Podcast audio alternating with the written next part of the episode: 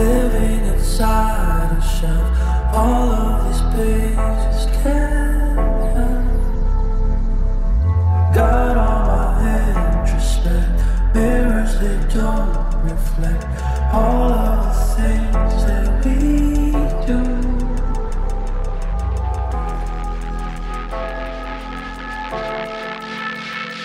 My existence.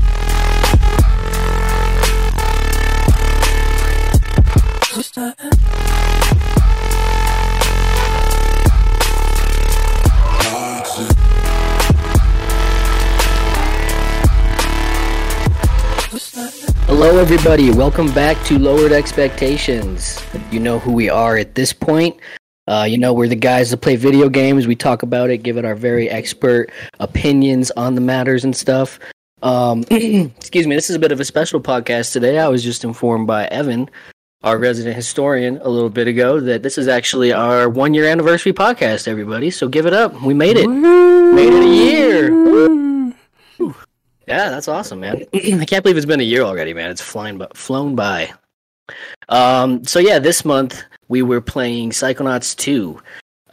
Give you a little description of the game here. Psychonauts 2 is a platform game developed by Double Fine and published by Xbox Game Studios. It was announced at the 2015 Game Awards ceremony and was just released on August 25th of this year. So we got to play it right out of the gate. And it's also really cool because they put it on Games Pass right out of the gate too. So we got a brand new game right off of Games Pass.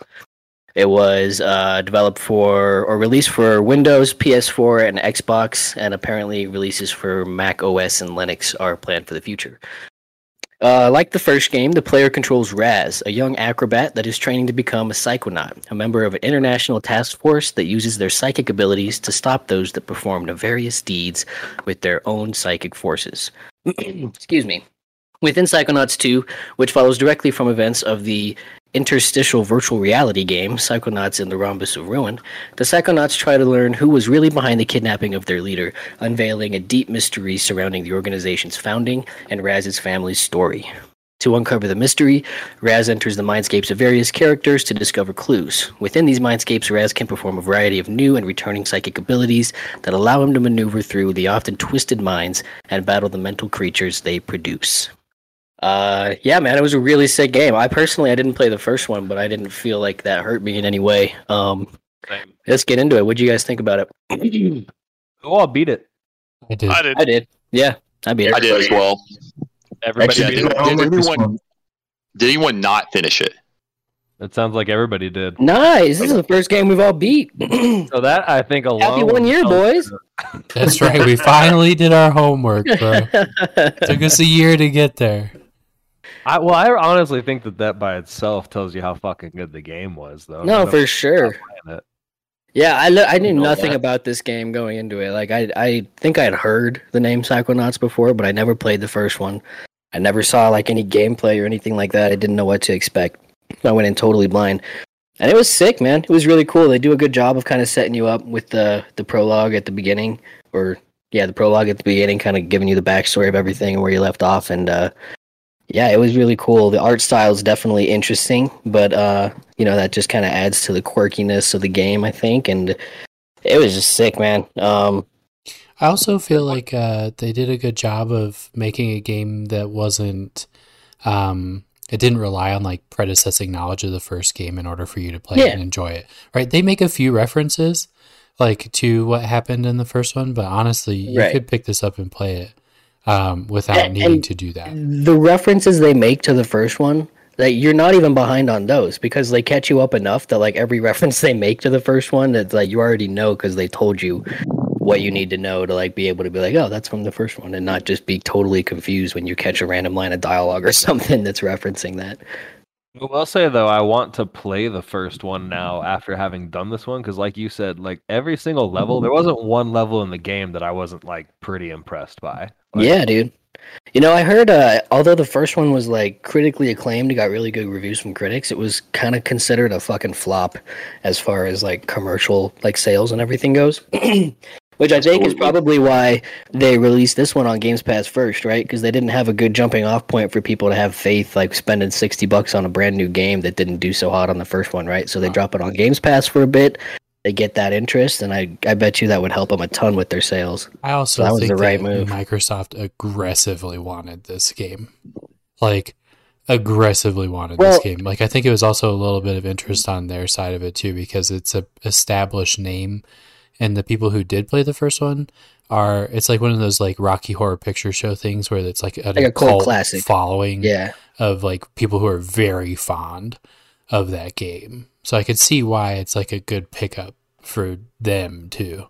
Well, dude, and... You know, I think another thing that contributes to it being so good is I was reading up on it a bit earlier. They didn't have any time crunch phase.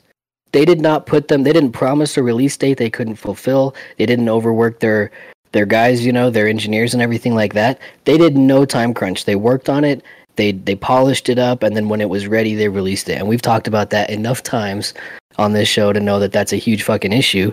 But that was something that they, I think it was the main, or the owner of the development company or the main developer or something, said that he learned on the first one is just like no time crunch phase, because that's where you let things slip. That's where you lose quality, you know, and stuff like that. And I think it really showed to develop it that way without putting pressure on your people. It really paid off. To that end, though, I was like watching an interview with the creator of the game, and he said that if they didn't get acquired by Microsoft, they wouldn't have had any of the boss battles. He said that, like, really? Yeah, they got to add a bunch of shit back into it that they had previously cut because they weren't going to make. Yeah, like that's what I heard as well. Or something like that. Yeah. Thank God, because I love those boss battles. I know the boss battles were awesome. They were really cool. You know, you know what I like too is like there wasn't any point in the game where it was just like exceedingly difficult, right? There's not even like difficulty levels to the game, right? It's just one solid fucking enjoyable like difficulty that's not impossible. It's super fucking easy. It's just a good steady difficulty that you can get through, play through, and not stress so much that you lose track of the story, right? They think they did a good job of I don't know. It's an interesting take. I don't know. Yeah, for sure, and that's a lot of the time when I was playing it was on fucking Saturday mornings, Sunday mornings, and stuff. It's just a chill game. It's really cool. What do you guys think of? What was your guys' like favorite level or like favorite arena? Yeah, for me, 100% was when you get to go into Nick/Psy King's brain, which is sort of the psychedelic. Dude, that was so cool. I fucking loved that. That was, I think, where the game hooked me, right? And that's a pretty early level. I was having fun with it. That level in particular was where I just really got invested in, sort of a little more involved with the game, because I was super impressed with, like, the surrealness of the level design. I felt like, you know, there was like an Inception sort of quality to it. All of the like not so vague drug references in that, and the character designs too, because it's like the five senses, right? And so like the way the guy who was the ear, right, for sound, and the mouth and the nose, you know, the nose like snorts you up. Dr. Taste takes you like a tab of acid, right? Yeah. There's this part those little Raz is like, I shouldn't hold on to that marble for too long, right? Because he's talking about how it's like a tab of acid or whatever. Yeah, that's fucking dope. Yeah, man. Yeah, that area, that stage, and it's a pretty large stage as well. It's the biggest one. I think it's for sure the biggest area, and the easiest to miss your collectibles in, especially the figments, because they're already like little glowing neon signs, and you're just in a world of glowing neon. So it's like it's damn near impossible to collect all the fucking figments in that fucking level. It also it's got a completely different art style than the rest of the game as well. Yeah, dude, like, when you look at it, it looks like almost a Borderlands like voxel force perspective with that like it's like Borderlands color. Mario Party fucking just really like cool. Yeah, it was really cool. Yeah, for sure. What about everybody else? What was the rest of your guys' favorite level? Yeah, Kyle. I thought the level I liked the most was when you were on that mission where you had to try and feed those three sock puppet like goat ones, because you had to try and do a memory style game to try and see where those spots were. Like the cooking show. Stuff it down. Stuff it down. Yeah, that was really cool. I like that a lot. Yeah. They were all just so eager to die. Hell, the audience. Yeah. I thought that was really funny, dude. That was really cool. The game show mechanic to it, I thought was pretty dope. Yeah. What about yours, Justin?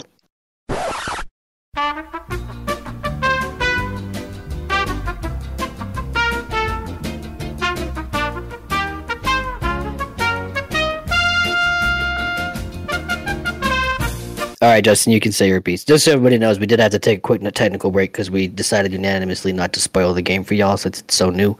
So we're going to try our best here not to spoil it. We hope you go and play it. It's on Games Pass anyways, and we're all having really good reviews of it so far. But yeah, we wanted to make sure we didn't spoil anything crazy. But yeah, Justin, what was your favorite level? That's the thing, because my favorite level is the spoiler level. You go inside a very unexpected mine right towards the end of the game. And yeah. The entire sequence involved with it, the way everything is presented about it, you're kind of like on a Tunnel of Love type ride, or it makes you feel like a Disney World type situation. It's a small world kind of ride. Yeah. And you can like destroy the music box and shit. Music drove me crazy. Yeah, I didn't know that. You can destroy the music box. I hunted them down because I wanted to shut them off so bad. I missed the second one. Where was the second one? Second one was behind the statue. Okay. I was enjoying listening to the songs because at first they started out and it wasn't that bad, right? I was like, honestly, I was expecting this to be a little bit more dark, and then like in your third tunnel, shit starts getting a little dark, and it's still like it's a small world like happy go lucky fucking like tune, and I'm like, oh, this is a little dark. Literally, and it like the song keeps getting more aggressive as you're going. Like, yeah. That was great. I love that. Yeah. I think it's okay to talk about her like wiping out Grulovia, right? Because it's a pretty early thing it introduces to you. It tells you, the village of Grulovia. So like the backstory. I like that part that it starts to talk about like the genocide of Grulovia as like a necessary thing that needed to happen. That's like making this like It's a Small World song behind like everybody drowning for the sake of the the royal family. It got pretty out of pocket there for a second, dude. It was like, yo, fucking chill, man. It's like you just like drowned in civilization. It's like... Coming on to that though, I didn't realize because I played the first one, but I don't really remember it because it's such an old game. Yeah, it was 2005. I'm surprised of how dark some of the references were in the game. I was like, wow, like some of the stories are pretty sad, being inside their mind, and some were just crazy. Like what Dylan just said about people drowning, and I think it definitely got pretty real in its moments. You know, it has these like, Evan and I talked about it a little bit on Xbox one day where we were talking about how the beginning warning when you enter the game is a trigger warning, right? And it talks about how. Yeah. If you have a dental phobia, this whole first level is like dentist shit, so beware of that. And then it talks about how it beyond talks about that, just for the other host of mental issues that it's talking about in the game, right?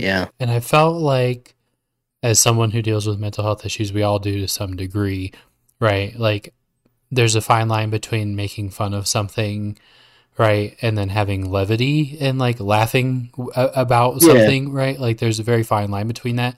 And it never crosses the line. It always feels appropriate, and it always feels like it holds it in high regard, right? Yeah. Super respectful with all of these concepts that it's messing with the entire time. That was what I was going to say, because, they not only explore mental illness, but addiction, grief, and trauma are all addressed, And, yes, I agree with Justin, like...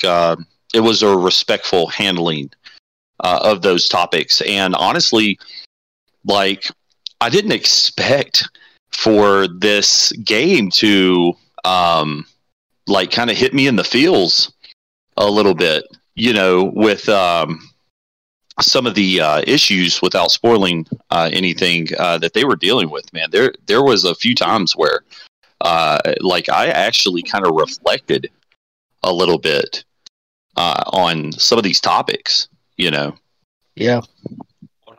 man. I like the Psy King level that we were talking about is some of our favorite levels, and it introduces an enemy called the panic attack, right? Yep. And it's just like when someone's like over inundated with stimulus and like having issues with that you know, it can be kind of paralyzing, right?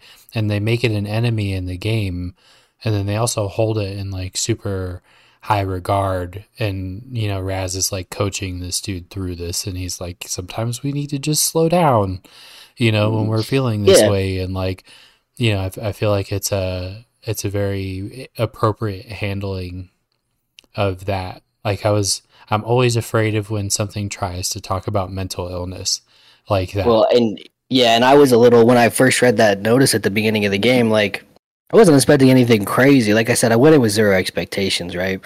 But like kind of seeing like a little bit before I played the game of like, you know, the cover, and when you're on Games Pass, it shows you a couple of thumbnails here and there. So I got a little bit of sense of like the art style and stuff. And then I read that warning at the beginning of the game. I was like, how crazy is this game going to get? That like I might be offended by something, right? But no, they really did a really good job of handling it all. And like you said, they make light of it here and there, but at the end of the day, there's serious issues that are really affecting people's lives on a day-to-day basis in the game, right? And so the ultimate goal is to help them kind of like sort their shit out so that it can become useful again for the greater cause, if you will, right? Because they're kind of standing in their own way in a lot of respects. And I think it's really cool how they, like we said, they were respectful in how they bring all those things up and talk about them without making a joke out of it, right? Well, and early on, they addressed the fact that they're like, you're not supposed to manipulate them into addressing these issues, right? That I forget exactly. It's the verbiage they use. Yeah, but you can't like change that, like to make someone, you know what I mean? Like there's an early level with the casino hospital, right? And yeah, where you fuck with Hollis's mind. Yeah, she's pissed at Raz because she's like, this is a violation of my trust, right? Like you can't just come into my mind and try and force this. Yeah, he goes in there and tinkers with her mind to let them all the like interns go on their first mission, right? When it was not safe to do so, or ultimately, I think she thinks it was the right choice, maybe, but at the same time, it was the wrong way to do it. Ultimately, manipulation. He manipulated her feelings and ideas to get what he wanted, and later he learns that. You know, you can tell like he's working with them and through them more of like a therapeutic nature than coming in and like forcing what he thinks is right. Exactly, yeah. He's helping them kind of like pull back the veil in their own consciousness, but he's not just ripping it off himself and like, you know. Yeah. Very interesting. I think you notice that in a lot of the levels too, because they end up coming to their own conclusions, getting closer to the end of the game. Exactly. Where he's like talking to them, and the character that you're in their mind for is actually coming to that conclusion of their own free will, right? Through like consolidating their mind and like getting shit cleaned up and getting past some things, like which is a really good way of dealing with that. Like I think. I want to ask a question. I want to know what everybody else is. Oh, yeah, we still have a couple favorites levels to get through. Kyle, did you say yours? Yep, I already did. Okay, so game show. Johnny, did you say yours? No, I haven't. It's the same as Justin's. Just because that's when it ramps up the difficulty, it throws every enemy at you, so you have to remember which weakness is for each one, and then all those twists and turns when you're on the final portion of the love boat or whatever, like trippy. Yeah, that's why I'm not a good pilot in GTA, because my mind can't handle the twists with everything turning around lopsided like that. But I love that level.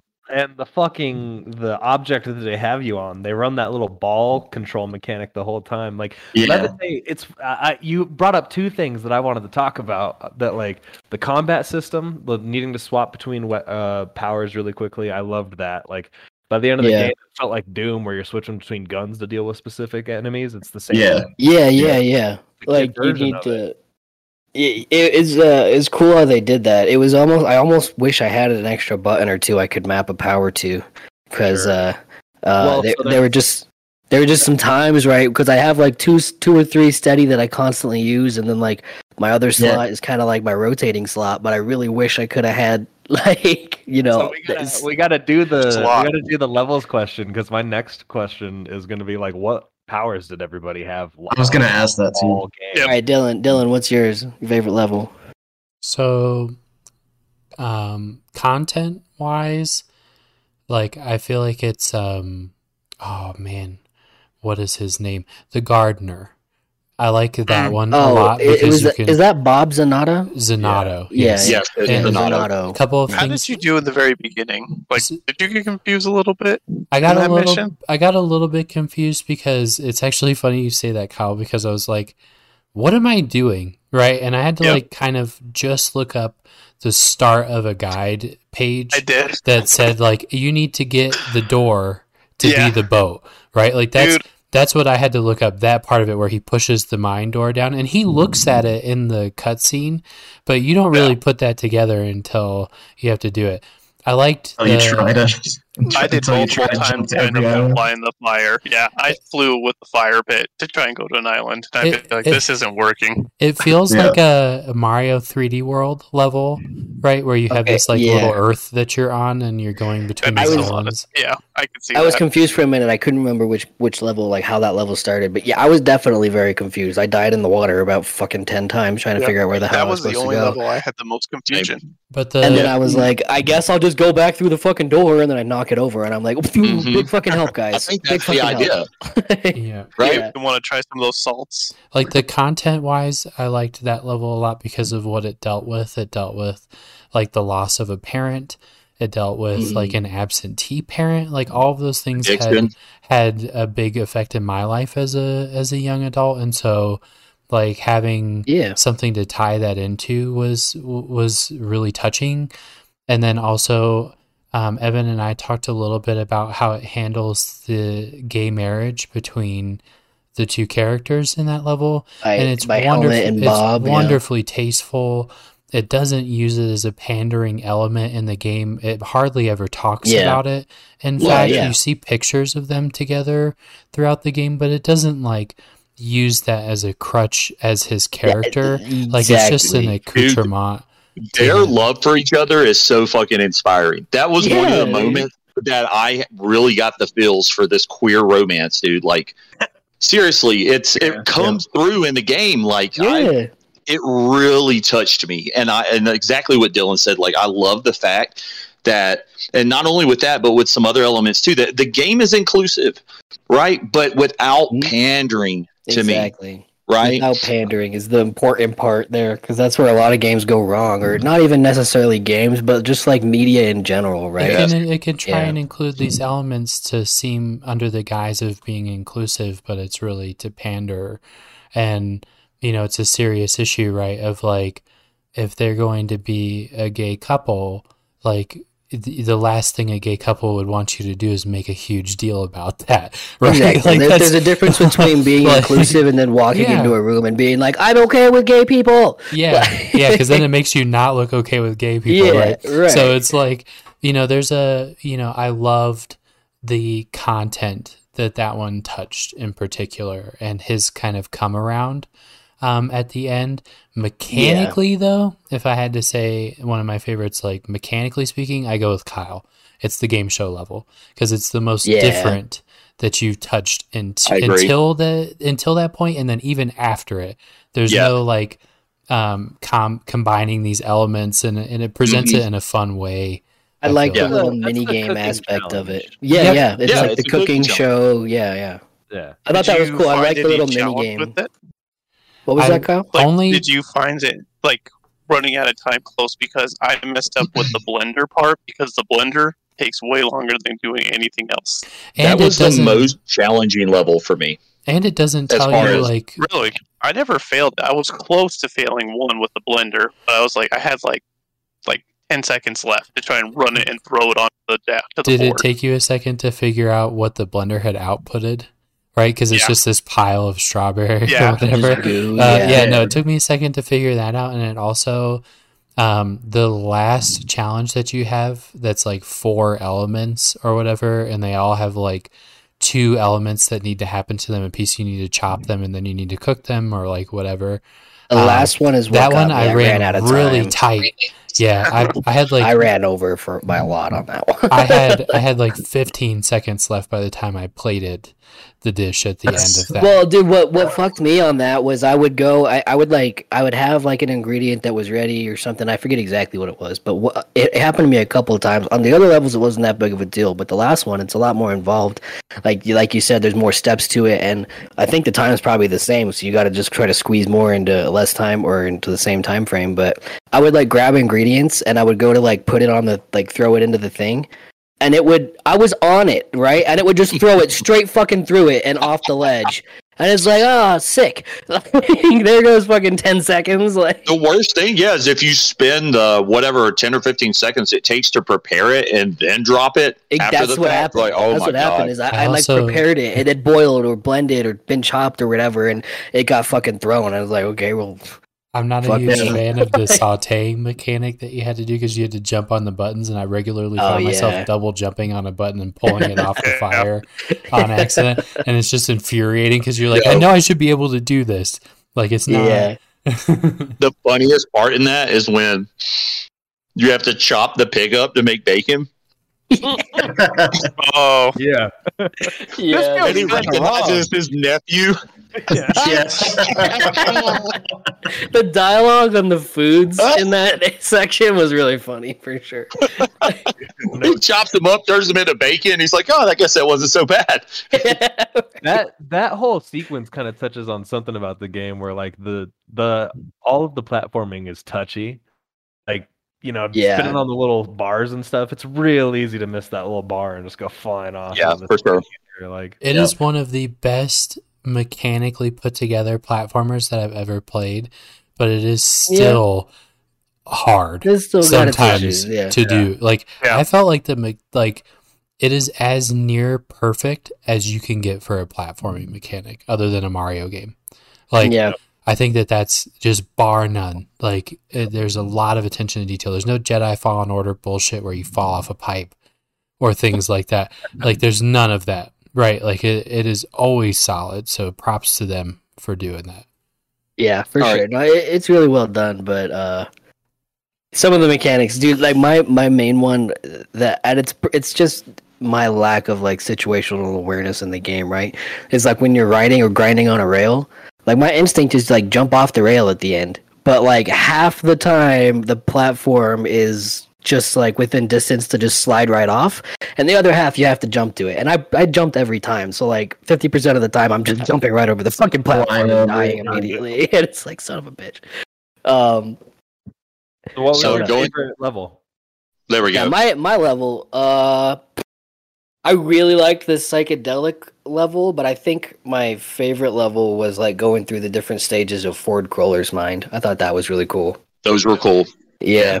So like you're grouping all three of those because one of those was the Psyking level, wasn't it? No, that's Helmet. It's the hair one. It's the bowling. What are the three pieces of Cruller then? It's hair, like the hair, bowling, and then the mailroom. The hair was, I thought, was the coolest one for me personally. I like the bowling one a lot, dude. I thought that was a lot of fun. That was gross. Ford Cruller's story is really touchy, not touchy. And I think he's kind of a dick. He is a dick a little bit. Yeah, he's kind of. You know, he without spoiling it, you can say a lot of what he did without spoiling. Selfishness, 100%. It's selfishness. Oh, yeah. I would agree with that. And it's also like a what you would do for love kind of thing. That, right? Yeah, and like, the thing is, he had a lot of tough decisions to make, right, in the past. Either way, there's not a great outcome. So, like, you got to kind of feel for him in that respect, too, is he made the tough decision, you know, and it's not a good outcome either way. So, like... And dealing with the ramifications of that decision, ultimately, which led to, massive loss of life, right? Like, if you want to talk about the ramifications for something like what he did, right? Like, and also... the fact that he is the highest regarded in that community, when it comes to, and even someone like that. Well, he's like the Nick Fury. You put the team together, didn't you? Stop it. Yeah, bring it back to Avengers one more time, and I swear to God. I'm just saying, there's a lot of things in life where Avengers can apply, guys. If we can agree on that, this podcast will go a lot smoother. It's almost like it's generic and formulaic. I think that the fact that it showed someone of that caliber, that vulnerable, is also a huge plus for me, because it doesn't matter who you are and what you do, right? You can still be vulnerable to things like that, right? Definitely. That's a big thing at the very end of it all, is like one of the things they touch on is remember that your heroes are still people and they have flaws and mistakes just like everybody else does. Like, yep. Yeah, because I mean, fucking Raz, the Psycho, or whatever they were, Psycho Six, or was that what Psychic Six? Yeah. They were his literal heroes, right? Like childhood fucking comic book fucking heroes, and he had to go into each and every one of their minds and deal with their fucking demons. And he has to fix them. Yeah, like help them fix themselves, right? Like you're crawling through your heroes' minds literally and dealing with their problems with them. That's crazy, and that's something I don't see. I love the fact that this is the sequel and he shows up and they're like, yeah, bro, you're an intern. Yeah, I know. When he saved I was verified by Truman Zanotto, and they're like, yeah, well, he's under the weather. We'll give you an intern badge, but tread lightly. So let's go back to Justin's question about the psychic powers. What were your kind of go-to days? So let's break it down. What's your favorite, and what was your most used? Well, so I also particularly want to know if there's anything you ever left equipped at all times. Yeah. Okay. So how about you go first, Evan? I'm curious. Okay. So as far as things that I had equipped at all times, there's really two of them. So the Psy Blast was really the main thing I used throughout the game, honestly. But I also used levitation a lot. Yeah. So, there were times where I needed the extra slot, especially towards the latter half of the game. Yep. And at least when I knew when I was going into battles, I would take levitation off. I used levitation mainly for getting around because it was a much faster way of getting around and getting to things.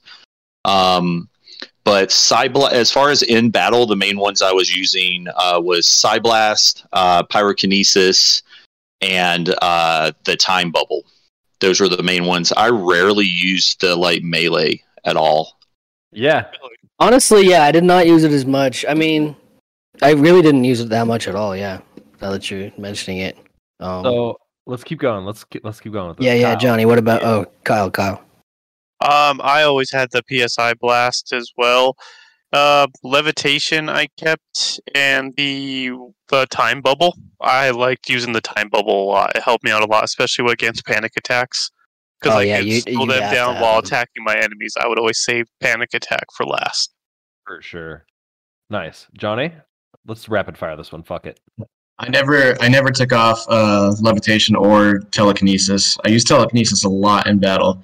Especially with that button that lets you pick up anything if there's nothing around. It's super overpowered. It comes back really quick, and it stuns the enemy too. What you're saying is you play Control, right? Is that basically, yeah. Yeah, that and Psy Blast. That's basically all I used in battle, really. Dude, nice. Yes. That's okay, so I'm going to just go ahead and go next then, because I did the same fucking thing as you. I always had telekinesis on right trigger, always had levitation on left trigger. Same. Anytime I was in battle, I hopped on that fucking ball and ran around, and most things just couldn't track that, and so you're fine. Yeah, that's exactly what I did too. You set shit on fire and shoot it while it's on fire, and you're good to go. Yeah. All right, Dylan, what about you? Levitate, for sure, because it's the only way to get around in that game. And to be honest, I even platformed with levitate quite a bit, where I was the jump on the ball function. And I just jumped, and you get an option later on where you can get a high jump. Like a mega jump. Mm-hmm. Yeah, that's hugely useful, and it gets you to areas that you shouldn't be able to get to fairly early on in the game to get cards and stuff like that. We talked about exploring, Yeah. And then I kept Psyblast on through the entirety of the game. and then I had Pyro on, and then I swapped Telekinesis and Time Bubble on the other button. Yeah. Because it's based on need. Because Kyle's right, the panic attacks, there's a point in that game at the end where it throws three of them at you at the same time, and there's no way that you can fight that enemy without using that time bubble like that. So right. Yeah, for sure. Mine was pretty similar to Dylan, actually. I pretty much always had levitation on. I always had the fire on, because that's how I fucking farmed Titanium, dude. I would just walk into a room and blast the fucking whole room with fire, and then I had the fucking magnet pin, so I didn't even have to go anywhere. It would all just, like, suck into me, so I was like yeah. Awesome. Yeah, literally, everywhere I went, I would, like, if I was low on Titanium, I would just go into the fucking atrium and go into every single side room, blow up all the boxes. Huh? Psychonauts like Johnny plays D&D. Yeah, you're basically right there. That's true. Dude, yeah, I was just like, I was fireballing everything, dude. Just get that Titanium. And so I had that on. I had Levitate and the fire thing pretty much on always. I used Psyblast mostly in battle because I had the pin that does more damage to the little no dudes. And I had another thing that, like, it was the upgrade that you get a little bit later, I think, that, like, when you do a side blast, it, like, connects between them and, like, fucks a bunch of them up at once. So that was super fucking useful. And then, the other slot, I mean, it was really, like, so I had on my left two was, like, Levitate and the fire, and then my right two was mostly side blast in the beginning half of the game, but later on, like, those right two triggers were just rotating between... what is it? Train of thought. What is it? The one where you can, like, go between thoughts, like, you know, mental connection, telekinesis, and time bubble were pretty much on rotate on my right triggers. So then I have a proposal for worst power based on everybody's responses. Projection. I never used. I mean, it was pretty much only useful for getting collectibles and progressing through levels. Like, there were moments where you absolutely needed it to, like, get through a level, but otherwise it was pretty much I only used it to, like, get collectibles and stuff. He took too long to summon during any kind of battle for him to be. I mean, it would have been useful because they'll attack him, you know, instead of you. You can get a pin to correct that, which was kind of cool, or you can get him to summon. You can make him faster. Yeah. You can do it so, like, whenever he gets destroyed, he, like, explodes and does damage to the enemies around him or something like that. Up. Yeah, you can make him fucking stop talking. Like, even, like, on all those fronts, it also, I feel like, came in too late in the game. Like, I feel it was very late. You get it in, like, the back third, and I feel like you should have all of your powers by halfway through, because by the time I got it... It was the last thing I got. I was so set in how I do combat by that point in the game that I was... Like, I never, ever used it in combat. And most of the time, whenever I did need him, like, to progress through a level or something, like, you know how he sticks around until his health depletes or whatever, it honestly just get in the fucking way, because he's just at your fucking hip the whole fucking time. And it's like... Yeah, bro, I feel like... Because I loved him because all I could hear is grr. Yeah, from what's funny though is, since I used the fire so much, like, a lot of times he'd get out and I would use my fire and I just set him on fire and he's, like, running around on fire like ah! I feel like our combat styles were more melee or ranged. So I feel like the mental connection would be bad for all of us because it pulls them in. If you guys ever use that in battle. The only time I used it in battle was by accident when I forgot to switch to Psyblast. Yes, that's exactly how I found out. Correct. I have one for contention, and I have some backup for it. So, clairvoyance, right? Yeah. And the only reason why I say that is because they literally had to make an enemy at the end of the game that used clairvoyance to kill it. Like, in order to make that power any kind make of, it like... Useful. Otherwise, it's just kind of like an Easter egg search, you know? Yeah. So I did use it for that. Especially early, the first half of the game, I would clairvoyance everything I could just because I wanted to see what they saw me as. Because I was getting out of that. Like, the goat, that you're just food to him, you know? That was really funny, dude. Like, the rats and the birds, you're like this fucking, like, crazy monster fucking with sharp teeth. We now know how Evan would use his psychic powers if he had them in real life, right? I love how though some agents they see you as just this little baby intern, and some of them see you as a real sophisticated actual agent, and it's like, huh, dude, cool. Looks at you as bacon. Yeah, the bacon guy. Bacon. And then later on, he gets married to some chick, and he's still talking about bacon. Yeah, yeah, that's a Easter egg for the first from the first game. Is it? I wonder the bacon stuff. Yeah. Oh, you know what? On the bacon note, just kind of brought me back to when we were talking about Ford Cruller. The only time I felt like I was a little lost on kind of what was going on, and it was inconsequential, it didn't matter that much, was I was a little confused as to why Ford Cruller was even in Raz's brain in the first place. It comes from the first game.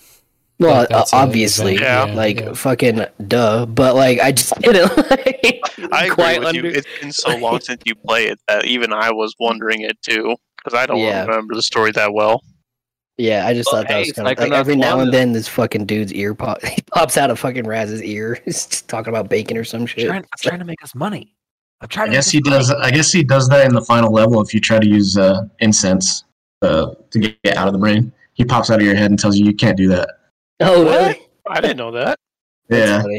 I just read that. I didn't actually experience it. Go ahead and do our Microsoft plug, Justin. I know you're. I mean, it's too fucking. The moment's gone now. Everybody's seen all this. The moment's never. I'll take over it. Game Pass. Hey, I'll tell you right now. Game Pass. Bad deal. It's a bad fucking deal. Don't give us any money. Don't say that. They'll hear us. Don't say that. It's okay. It looks like 5 of us are getting Microsoft sponsorships. We all come back with t-shirts, and Justin didn't get a t-shirt, and he's like, why does everyone else have t-shirts, and I don't have a t-shirt? Colorado man arrested for trying to fight Bill Gates on his property. Oh, man. Let's see. Let's talk about the little, the exploring or some of the side quests or something. What was your guys' favorite, side quests, or, what was the coolest thing you found when you were out exploring or something like that? So I liked the fun guy side quest because I liked how you had to get through the waterfall to get up in there and stuff. Yeah, that one. I was looking at that fucking waterfall, man, and I was like, I gotta be able to do something with that. Do something there, and I fucked it up the first time because I tried going from above. I thought you needed to get on top of it or something to get into the cave, and it wasn't working, obviously. And eventually, I did look it up on how to get in there because you can see the exit on the other side of the river, right? So you know that it's fucking up there. And I was like, how the fuck? I tried every other way to get there. I couldn't figure it out, so I did end up looking that one up. But I thought that was pretty cool for sure. Hell yeah. I like how though there's a bunch of fungus around on the trees, and he's just like, no, gotta be somewhere more wet. And I'm like, I know it's in the cave. Then how do I get there? Did anyone finish the scavenger hunt? Yeah, I did. Not yet. Really, I didn't. Not even close. See, once I beat the game. Once I beat the game, I went back game guide style and wrapped up the scavenger hunt, the psychoseismometers, the I had to look up a couple as well. They were pretty hard to find. I did something bad, right? So I ended up cramming this game in a week to get because to be fair, I beat Horizon Zero Dawn this month. We had talked about it on the podcast last week. Congratulations. Right? Yeah. We talked about it. It was one of those games that, oh, shut up, Evan. I see your face. Get out of here. So I didn't. I saved it until the last week, and I crammed it. And so by the time I got to the end, it's all pertinent. I didn't want to do anymore. To be honest, if you rush that game in the span of 10 days, it's a lot, right? So, well, I can kind of speak to that a little bit because, like I said, when I beat the game, I was going back through to clean up. I got all the side quests and all that stuff. Knocked out, and then I was going through trying to wrap up getting all the emotional baggage and stuff I might have missed throughout the levels and try to get all the figments. Man, I don't think I'm ever gonna get all the fucking figments. Yeah, I wonder if there's missable ones too. I haven't looked it up, but it feels in the first few ones. I know I'm at least missing one in this level, but it was in the hot streak level. I was going through, I was getting most of them. I couldn't find 2. I'm too short. And I'm looking through the little pages, the list, because you know how it shows each one. It says one of one, or whatever. If you've gotten it, I'm only missing 1 in that fucking list, but it tells me I'm missing 2. And I'm like, hey, what the fuck? And I've gone through the level 8 times. I can't even find the fucking one. I've done that multiple times on a couple different levels, and like it's like I'm never gonna find these all. I've canvassed the fucking levels. If I haven't found them yet, I don't think I'm gonna find these final 3 or 4. I might go back and get all the emotional baggage and stuff. But honestly, to be frank, I don't think there's a whole lot of playability after you beat the game, so I don't really see any motivation to go back and get all that stuff at this point, really. If you mainline, I did it for a few levels because you know I was enjoying the game and I wanted to play it a little bit more. But if you mainline your main quest, and then I was just gonna just fucking with you, Dylan. What the fuck up, Blaine? I was just gonna say if you left your side quests till the end, there may be some playability there, but otherwise, like no, yeah, and that's what it was. Yeah. And that's why I did it, and I was enjoying it, and I was kind of on a roll after getting through the side quests. I was like, oh, I'm going to go wrap up some of the emotional baggage and figments and stuff. And then after, like just spending 30 minutes going through each phase of the level over and over and over again, I couldn't find them. I'm like, yeah, fuck that. But I did finish all the side quests, for sure. Yeah, I got them all except for the scavenger hunt. I didn't finish the scavenger hunt. And, of course, the figment, like... I got most of them, and I'm still missing some emotional baggage, but all of the other little side quests, like the setting up the Quado Dome, going and meeting your family in the questionable area, searching for, what's his name, Queepy, right? With the little boombox. Yeah, and the psychosomnometers. And I will say, like, I refused to use a guide for this game, so I was pretty pleased with myself. Same. Yeah, I didn't use a guide literally for most of it, and then at the end, like... I mean, that's how I played through the entire game, and I still 100% on a couple of the levels with no guide, which was sick. But at the end of it, it was just like, yeah, I just kind of want to like knock them out, so I'm gonna look up the locations. You guys know if there's a new game plus in this? I was hoping I didn't see anything. That's kind of what I was saying. Yeah, that would be my playability. That would be my only complaint. That would be my only complaint because you get that ability at level 102, and it seems like if there's no new game plus, there's no reason to play it again. Exactly, and it seems like to get that 102, you have to complete every single level. Everything. Mm-hmm. I was so thorough, and I beat the game at like 86. Like, yeah, I'm the same. Yeah, man. So the one thing I didn't like was destroying those little satellites. Because I felt like some of the waves felt like endless. Oh, like the psychoseismometer side quest? Yeah. Where, like, it got pretty intense in there. Yeah. I was running out of like those lollipops to heal me because those panic attacks just kept spawning like crazy with bad mood. Yeah. Yep. Yeah, dude. Did anybody completely buy out the store? Yeah, no. I did. You did? Yeah. You get a color did you do your ball? Oh, I put on different badges. But the first one that I got was blue. The first one I got was the red Lev Ball, and then after that, I didn't really change too many of them. Like, I had a couple that I would use consistently throughout the game, and I just kept them on. And at the end of the game, I just went in and I bought out the store just because I knew there was probably a fucking achievement for it. So yeah.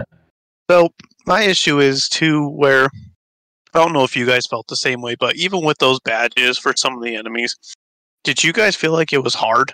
Because I felt like it was still enjoyable to do a battle, but you're not like, this is impossible. So I didn't need any of those badges. I didn't put on any of the badges that would have made it more difficult, so I don't really know. I only used, like, you know, like the damage adder to... I think that there's an interesting, like, ability to ratchet up the difficulty with those badges, because you have, like, glass cannon, right, that allows you to do more damage, which you take more damage. You know, things like that would be cool to kind of mess around with, I think. But honestly, like, to Kyle's question, I died a few times, for sure. But it's generally because I walked into a battle with, like, a little under 3/4 of my health. And then I was like, oh, well, you know, I never bought a Psy-Pop from the store, ever. I never bought one. So I bought more at the end when I knew it was like, oh, this is it. I was like, shit's gonna go down, so I bought some. But it was never like there was enough health to break around the arena, though. Yeah. Yeah, they're pretty generous with that. I really didn't have any problems with combat so much, but there were a couple of levels where, like, I died for platforming, right? Yeah, I feel like I died more in boss battles than just regular combat. The boss battles felt so easy for me. They were really easy. I thought that what was it? Was it the octopus one where it had all that ooze on the ground and you couldn't? You had to try to avoid it. That's the puke one. Yeah, but that's the very first one. Drove me crazy. No, that was the one with the puppets where they throw up on the ground. The puppets. You can just ride around on your lev ball the whole time, and the puke doesn't hurt you. Like, if you get hit by it, like, then yeah, it'll hurt you. But if you ride on your lev ball on the ground, the stuff on the ground won't even touch you, and you'd actually destroy it. I kept on clipping that because I got all my fire PSI blasts. I made sure I was ready for combat. Dude, I think the lev ball just breaks the combat. Like, I think that if you figure out that the lev ball breaks the combat's broken for the rest of the game. And if you never figure that out, there was many times where I was like, I could see how this would be challenging if I didn't have this ball. For sure. Yeah, right. For sure. Yeah, I think that boss battle in particular, though, the puppet one, right? I think that one is I had some issues with that one, and I did not like one of the mechanics in it where when you're pulling ingredients, it's random. So I got the first two ingredients first shot, right? Like the first two cycles or whatever. All of the remaining cycles, I had to go through 2 to 3 times of them throwing up ingredients in order to get the correct ingredient. And there were cycles where they wouldn't even output the correct ingredient. None of them were correct. Like, I got through all of the items on the ground. I never had that happen to me. And none of them were correct. Yeah, that happened. Yeah, so happened to me would be, like I was saying before, like, I'd pull out the right ingredient and I'd be sick, and I would go to shoot it at it, and it would, bounce off the fucking side. Like, it wouldn't get sucked in like it normally does. It would just, bug out and fucking... So I'd have to go through, 2 more fucking cycles without getting fucked up or something. So, I feel your pain on having to go through a couple of cycles, but I feel like they generally, at least on my experience, they gave me, what I needed. I didn't fuck it up. Yeah, I grabbed the wrong one. I threw it in there. I had ones where I literally went and grabbed all the items on the ground in time, and none of them were the correct one for that cycle, and I had to go through another boss cycle in order to get them. That's a pain in the ass. It was a huge pain in the ass. Yes! Yeah, I'm like, give me the fucking watermelon, you piece of shit. I was just Felicia's trying to sleep upstairs, and Dylan's just down there where's the fucking carrots? Guys out here just screaming at digital food. She's I feel like it pulled a lot of a lot of ideas from other games, like you said, Mario Galaxy for the level design for that one, or Overcooked for a lot of that whole boss battle. I feel like it refined a lot of ideas from other really good games and turned them into levels for this game, and it was a part of what I enjoyed playing through it and just experiencing. It was cool. I felt excited because I'd always looked forward to seeing what's in someone else's mind, something brand new. It was all excited. They were all completely different. A rerun. Mm-hmm. Exactly. It didn't feel like they were just repeating the same stuff over and over again. All the minds were totally different. And the enemies carry over. You progress, you get more enemies, more difficult enemies as you progress through the game. The level design's always different. There's different mechanics in each level. Dylan, you mentioned earlier about I think it might have been you, Kyle. The panic attacks, the way they're even designed, their attacks and stuff. The enemies represent censorship or panic attacks or whatever negative thoughts. Yeah. Some tangible thing, and their attacks relate to the concept that they try to embody. So the panic attack is really colorful, and it's shooting around the arena super fast, and its attacks are it splits itself into 5 and coats the whole arena with different lines of attacks because there's too much to handle, or it shoots just a bunch of shit at you randomly. Those flying creatures with the weights was cool. Oh yeah, yep. Because you had to try to find a way to calm down the bad mood. Yeah, doubts.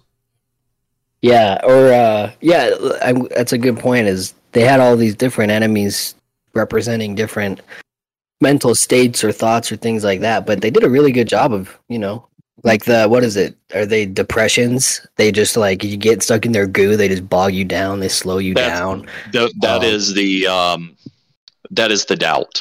The doubt. So the doubt slows you down.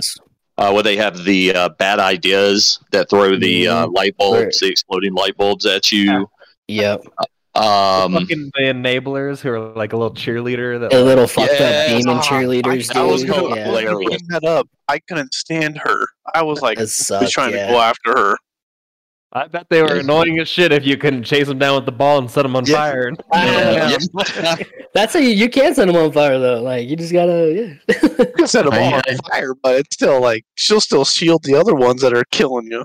Yeah, she was another one that you had to use the time bubble. Yeah, that's right. You had to use the time bubble on them. Yeah, that's where I fucked up was the panic attacks, because I forgot that I had put the game down for a couple days and forgot that I had time bubble, and I was like, oh, that's just used for platforming. Oh, I do this. Yeah, I fucking ran into like I killed the two, and then once they spawned three, I was like, this is impossible. And then he was, like, I think we need to slow this panic attack down. I was like, oh, you gotta be fucking kidding me. It's like, this is Halo 5 all over again. Fuck off.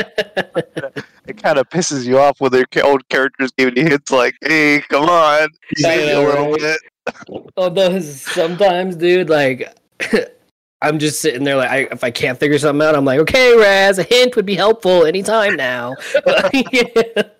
I'm obviously running around in circles looking like an idiot. Help me out a little, bro. I'm not going to lie. I was relying on him in the first part when we had to mess with her mind to put like her memories in order. That yeah, and I had a little bit of trouble. Like, dude, throw me a bone, and then he would tell me. I'm like, oh, okay. Yeah, until I figured it out. I think I even had to look up like the first one. It's like, oh well, okay. Like, I thought you said you didn't need any help. We should probably, you know, make her feel like this is not a great idea or whatever. He's like, yeah. I'm like, okay, yeah, finally, thank you for speaking up. Right. Really appreciate it. Right.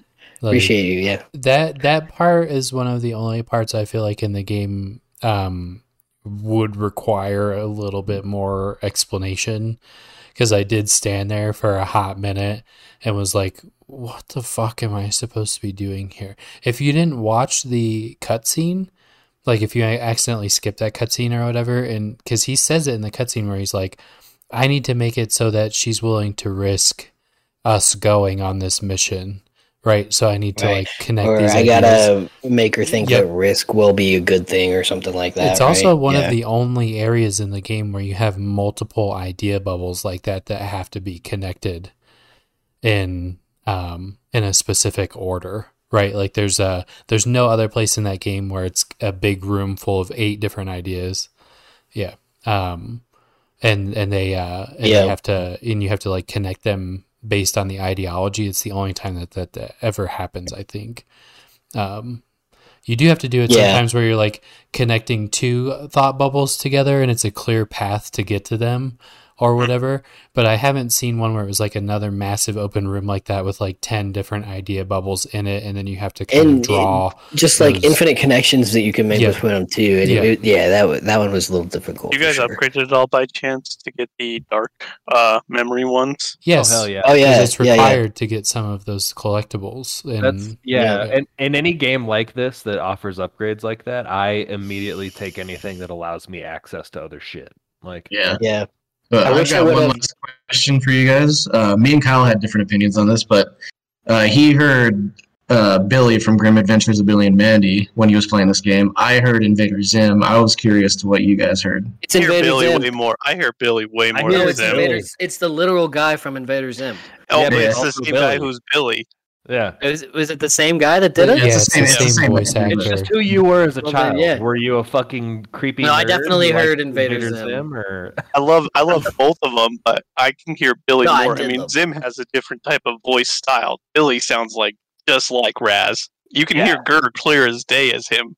When he falls to his death, that's Billy. Yeah. No, I heard Zim there when he was falling.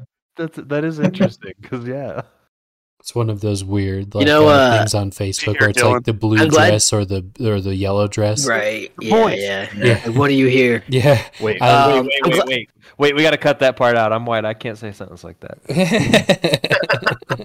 I cut nothing. No. Justin's on my side with Billy. Wayne's got Johnny. Dylan, what do you got? What do you hear more? I heard Zim more than I heard Billy, personally. Evan? It was Billy for me. Oh, it's a tie.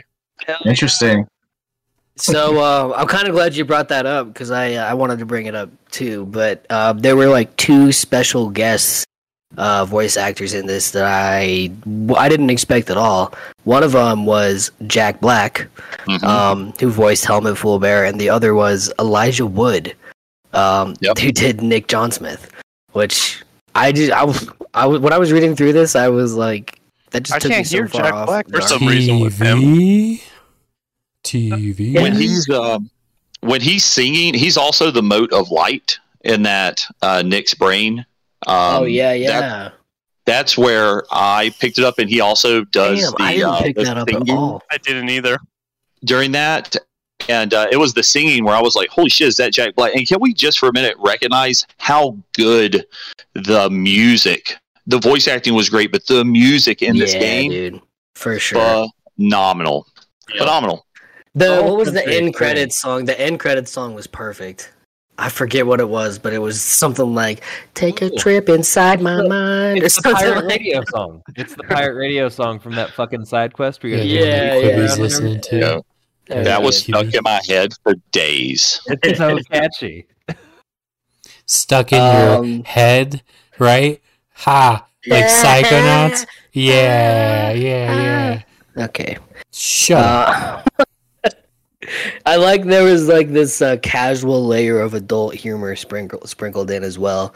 Like, I don't know. I'm sure you guys fucking caught it, but when he's talking to Lucretia, and she says something about like how she, went by all these different names, and one of them was Wet Wanda, but that act was banned in 3 countries.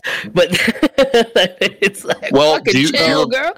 Did you notice when they first get to what was the original place, the original Psychonauts headquarters? No, Green Needle Gulch.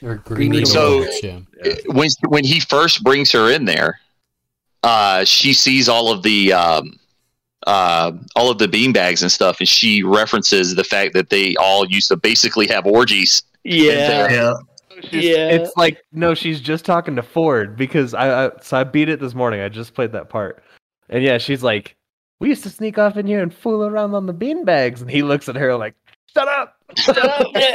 We're all standing right here. Well, I don't know if you guys went back and like talked to them at the end of the game in Green Needle Gulch, Ford Cruller and Nona, but he says something like, "Well, I really would like to get her out to like Old Memory Rock or something," and she says, "He seems to be convinced if he gets me out on a rowboat, he can have his way with me," or something like that. Yeah. And Raz is like, "Whoa, too much info." The design of Green Needle Gulch, by the way, too, is some of the coolest shit. Yeah, like, it's really cool. The original where you find the the mind lathe. There we go. Like the astro lathe. That stained glass dome is some like hippie fucking acid taking 70s shit. Like, I love that. Right? Like, I absolutely love how that was designed. Like, that whole area is super cool. Like, yeah. So I don't think this is a full-blown spoiler, but if it is, you're the one that said you don't want spoilers. I'll mention it during. I'll mention it during the break. Never mind. We'll wait. Sorry. Did anybody figure out like what was the like psychic camera thing for? That's fine. You could just take. It was a photo mode for the. That was all. There was nothing special about. And you could just use it for filters. You can get a couple of achievements. You can get a couple of achievements. That's about it. Completely useless. It's just a good way to that is one thing I am a sucker for doing screenshots during games. I don't know why. I mean, sometimes I like to use them as my background on my Xbox. Sure. So it's just a good way to, get some nice sort of screen captures. You can get them to do different poses. And you can do filters on it too. So that makes sense. Yeah. Well, I used it to see if like I could go above me and then see if something was hanging on a cliff that I need to get. That's a good idea. I never use that like that. That's a good idea. The big brain on Johnny. Right? I never used it like that. Right. I tried that once when we were at that Well, you're at the concert in that guy's brain, because I didn't know what the fuck I was doing. I was like, is there something above me that I'm missing? Because I would always get moved off the stage. I actually really enjoyed the gadgets that you get, too. You get the ability to, like, gather up free thoughts or whatever. Yeah, like, and, sense the stray thoughts. Yeah, I actually kind of like that, too, because it gave you some more areas to go to. I kind of wish it would have been maybe like one or two other like gadgets you could have toyed around with or something. I thought that would have been cool. I think there's some stray thoughts around here. I'm like, oh, I guess I'll equip it. That was convenient. Yeah. Well, should we talk about how much everybody would pay for this thing? Well, I can tell you how much it costs. It came out less than a month ago, or like a month ago. I like doing the format where we guess first, or we say what, and then we get the final price, because it also like allows us to align the. I'll go first. I would pay full new game price for this. I'd pay $65 to $70 for this game. 100%. Retrospectively, I would too. I just didn't know anything about it, so I wouldn't have paid full price for it up front. I'm glad it was on Game Pass, because I didn't know anything about the first one. Looking back, if I had like played the first one and was excited about this one, then I probably would have paid full price. Everybody else, this is no question a full price game for me too. Like I would pay, I'd buy the fucking season pass for this one. Like, yeah, this is the first game that I wanted to 100% since Spyro. Yes. Yeah, no, and that same actually. Yeah, this is something I was really giving it a run at until like I got and I figured out that it's probably impossible to collect all the figments, and I was like, eh. Yeah, I'm glad you did that before I did. Kyle, I mean, pay for it. Yeah, paid full price just because I love I remember just the first one, so I want to know how it ends. Evan. Same. The game was absolutely amazing. I have nothing but praise for this game. Definitely would pay full price. I guess the only drawback is that there's not a ton to do after you finish the game. So I hope they maybe add some DLC. Yeah, that's what I was going to say. I was going to say the same exact thing, because they had room for it too. You know, I would not be disappointed or upset at all to pay full price for a game. And I'm the kind of person that's always like, I'll wait till it goes on sale. You know. Yeah. But yeah, full price for sure. Definitely play it if you have the opportunity, for sure. Definitely. Well, Game Pass. As I alluded to, yeah, currently, I mean, it came out a month ago, so it is full game price, $60 pretty much on everything. But yeah, this game got amazing reviews. Yeah, dude, you fucking get Game Pass, $15 a month, dude. You get it and many others. But yeah, dude, unsurprisingly, outside of our reviews, this game got stellar reviews. PC Gamer, IGN, Games Radar, GameSpot, Game Informer, Destructoid, all 8 out of 10, 9 out of 10, 4.5 out of 5, 89 out of 90, or 89 out of 100, like, stellar reviews for this game. And it's got some really cool plot twists and turns in it. It's got some, like, the main plot twists, or I think there's actually like two main plot twists, and both of them totally caught me off guard, and they were really cool. So just want to say exactly what they fucking are. Huh? Nothing. No. Keep going. What? But yeah, so it's a great game. It's really cool. It really deals with a lot of serious issues in a kind of a lighthearted way without making fun or making a joke out of it. So if you want to check it out, Psychonauts 2 is on Games Pass, and you can buy it full price at a new release price game. Do we... No, we're good. Okay, we're going to take a quick technical break, guys. We'll be back with you with some topics after the break, and we'll talk with you some more. Dylan, cue the trap music. Whoa, whoa, whoa, whoa, whoa, whoa, whoa. Yeah.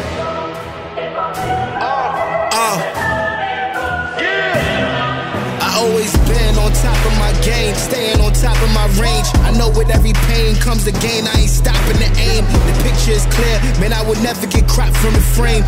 Carry different weights, so I would never be dropping the same. Mind flows, my time goes. Y'all see this way, they look like Congos. Get drum flows, then large throws. They never knock me off my game, and it's too critical. I'm speaking at a minimal, cause when I roar, they thinking I'm a criminal. My time's blessed, there ain't no stressing when I lift up. The haters get the truck and it's they look, they gotta pick up. It's sad. Thank you, Dylan, for that beautiful trap interlude. And thank you, everybody else. Oh, he wubs it. Fuck you, Dylan. It's better the eighth time, that joke. Just gets sweeter and sweeter over time. Well, thank you, everybody, for keeping with us here through our trap interlude break session. You know how we do it. We got some topics to come with you at the second half of the podcast here that we're going to talk about. Special occasion today, we actually got a mail-in topic through the podcast email that we're going to talk about. Would you love to hear all, or would love to hear all of your favorite horror movie or top three that became a video game or vice versa? So yeah, what do you guys think about that? Who's going up first? Evan, why don't you give me yours first? I'll go. So actually, like most movie adaptions of video games are usually horrible movies. And that's exactly why I picked this one. It's a terrible movie. It's a lot of fun, though. If it's on, I will watch it just for the lulz. So it's House of the Dead. It was directed by this guy, Uwe Boll, who is well known to be like one of the worst directors ever. He's won multiple Golden Raspberries, which you know what that is. Yeah. The Razzies. He's won multiple ones for like worst sense of direction. Worst director, worst picture. I love that. Worst sense of direction. This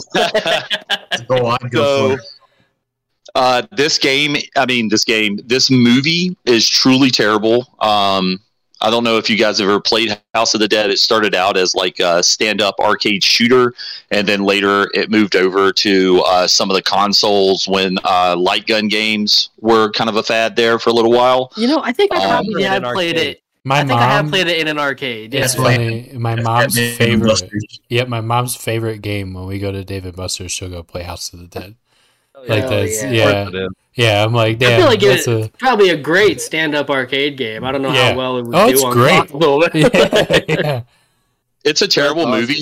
The movie actually did barely make money. It was a $12 million budget. And it grossed like 14 million.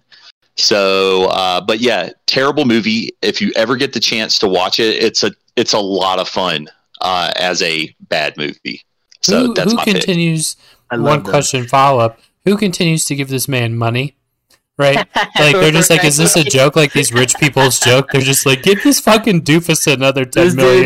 This guy's just a Tommy Wiseau. He's just got the money and nobody knows how. And it's because everybody wants to see how bad it is. Yeah, that's exactly it. They're like, give that birdemic asshole another $10 million and see what he comes up with. All right, see what he can fuck up with $10 million. Yeah, or he's good at persuading a story of how you should give him that type of money to make. Yeah, right. Like, apparently he's pyramid scheming them. He's the most persuasive man of all time. Yeah. Nobody can pitch a movie like this fucking guy. You know, it's like. Well, and most of his movies are video game adaptions. So, like, he's done Alone in the Dark, Bloodrayne. Apparently, there was a Postal movie. I had no idea. There's a Far Cry movie. So. I wasn't aware of those other ones. I liked Bloodrayne, actually. That was okay. It's another campy one. If you I'm interested in the Far Cry one. That was the one that got the Raspberry for worst sense of direction. It actually won 3. Worst sense of direction, worst picture, and worst director. That is so rough, dude. He cleared house. So rough. He cleaned house. He shines those medals in his house. He's still making movies. What is that? Just like a little pedestal with a pile of shit on top of it that you get when you fucking God, dude. All right, Johnny, what are yours? Typical Silent Hill. There you go. Oh, hell yeah. That's a good one, though. Any others? Just one? I mean, no. Resident Evil for sure, but I mean, yeah, I'm sure that somebody else's too. Yeah. All right, Justin, what about you? Silent Hill was mine as well. Silent Hill is the best fucking horror video game movie. Yeah. For sure. It definitely is the best video horror game, like, turned into a movie. Like, Silent Hill movies are actually pretty good, in my opinion. That one's just made for it. It's like a Resident Evil, right? Where it's just like, you could do whatever with a Silent Hill movie and make it interesting. Just make them that they can't leave the town, and then put some nurses in there that are cursed and a big pyramid-headed looking thing, and then you're all right. Exactly. You're good to go. Like watching it, it felt like the people who made it had actually played the game, and frequently it does not really feel like that's the case. What about you, Kyle? I didn't really enjoy like the movies, but I enjoyed the game was Aliens. So Alien Isolation. I thought Alien Isolation was scarier than watching the movie, because like in the movie you can just tell like those costumes didn't fit very well for the people in them while their heads are all bobbling, and but video games are way better. Funny, apparently I gotta go back and watch the Alien movies. Right. if you watch the ones with Alien versus Predator, those are the ones that have like bad budget with the aliens. Ripley's head is just like bobbling around. And just, like, that's like surprising. That's crazy. I never noticed. Too busy shitting my pants as an 8-year-old or whatever. No, but the video games I thought were great. That Alien Isolation, which is on Game Pass, by the way, that one's actually fun. I have seen that on there, and I've been thinking about giving it a try. Dylan, what about yours? I've got two, actually, and I've played both of these. So, hit me with them. Evil Dead had a game. Oh, shit. I've never played the game. What's the game like? It is literally you playing as Ash, and then you have this like creepy little midget thing with a bone that's following you around, and you just fight and fuck up zombies. It's not the it's not a groundbreaking thing. It was okay. Not a game of the year. But... Yeah. So they're actually making another one, and it's supposed to, hopefully, it's going to be amazing. It's got great hype. It looks fantastic. Mm-hmm. I'm excited for it. Big Evil Dead fan. What console was that, dude? I think was it a Dreamcast game? Yes. Yep. And then like early PlayStation era. The other one that I have is The Thing. Which is there's a video game. That was a game? Yep, there's a video game adaptation of The Thing, and it's actually really good. That sounds like the inverse of the question. That's a movie made into a game. Yeah, it goes either way. Yeah, you can go either way with it. No, you can't. Yes, you can. No, you can. Not according to the Bible, you can't. You can go your own way, right? You can go your own way. That one was actually pretty cool because it had some interesting gameplay for the time. Like, you were actually trying to figure out, like in the movie, what characters were infected by the thing. And you had all your tools and the flamethrower and stuff like that, and you were in the Arctic base. That's the one, the Arctic base one. Yep. Dude, that movie was sick. Yep. So that was that was ultimately like one of my John Carpenter's The Thing. When did that game come out? I don't know for sure. I do remember playing it, so it was within my time here, and I can actually look that up really quick. Before, and he played it after the fact, but I mean, yeah. Shut your mouth. You mouthy little hoe. I remember playing it. 95% of Google users like this game. It was released in 2002. That's how bad Dylan's grip on time is. He reads a book and he's like, certainly Plato wrote this while I was alive. Yeah, Plato's from my time. Excuse me, it's 2002, asshole. He has like PlayStation 2 released. Like, I could manage that. He's just trying to antagonize me, get my blood pressure up. Like, drive you to an early grave. Yeah, it's exactly it. He just wants me to die before him because he just wants some sense of like, shitty victory. I won. Yeah, I won. And I will piss on your grave. Yeah, I know. Well, shit, man. I didn't know that they came out with a video game for that movie, because honestly, that was like one of the first horror movies I ever watched with my dad, and I really liked that fucking movie. Let's see. For mine, I didn't really play too many horror games, or at least they got like made into movies. So I have a couple that I think should be made into movies, and one of them would be more like a Netflix movie. They've already done this with one other. It was the Black Mirror movie, where it was like a pick your path type of movie, but on Netflix, which I thought was pretty ingenious and really cool, especially for like the first time for that being done. I thought they did a good job with it, but take the Dark Pictures anthology concept and put it into a horror movie setting on Netflix or something where you can kind of pick your own path through a horror movie on Netflix. I think that would actually be pretty cool. Did you ever watch that thing called The Jabberwocky, I think is what it was called, and it was on Netflix, and it was one of those like pick your path kind of things. It was, I think that would be cool for a horror movie. Yeah, I think that would be sick, especially for something like with Man of Medan, where there's like you could play it with like multiple people or something. Like, I think that would be really cool. And it's more of a cinematic experience. We talked about that a bit with Man of Medan, how it, in general, was more of a cinematic experience as a game. But there wouldn't be like, you wouldn't be like walking around. Like, there'd be dialogue and intros and like, you know, in between scenes that you're watching. Bigger chunks of a movie you're actually watching in between the sessions and stuff like that. But I think that would be kind of a really cool thing to bring out. And then the other one, and I don't know if you could do it necessarily in the perspective that the game was in, but Carry On. I think a scary movie about Carry On and like the fucking alien tentacle monster. Do you guys remember Carry On? The game we played. It was like one of the first games we played. Oh yeah.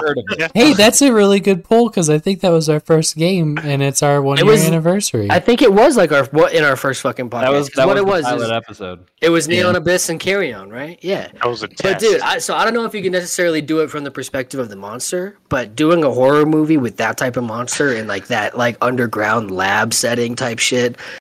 I think that would be pretty fucking cool. Like, that would be a terrifying movie with a big giant tentacle monster who could just destroy you in so many ways.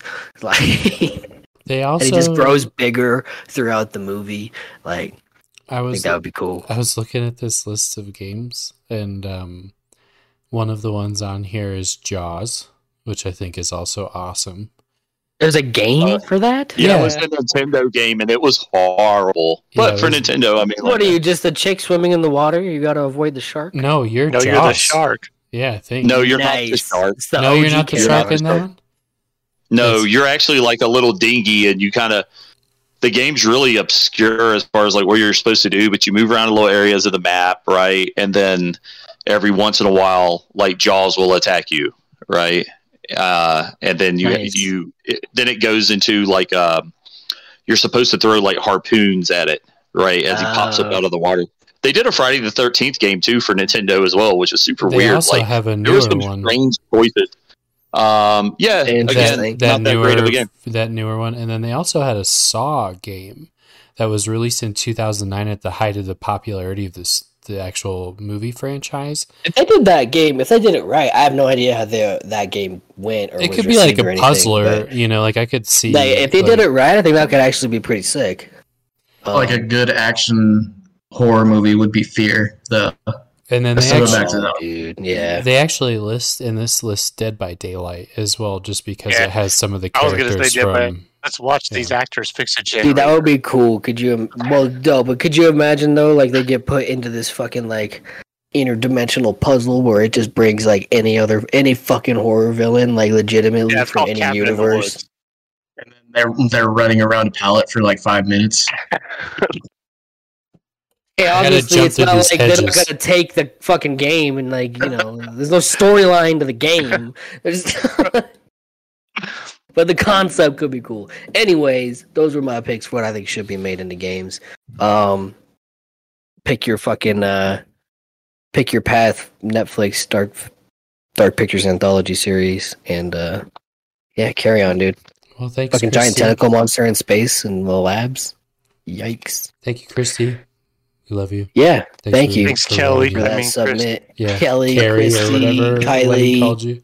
Carly. All right. I think beyond that, Evan, we were going to go with your topic first. You want to talk about it?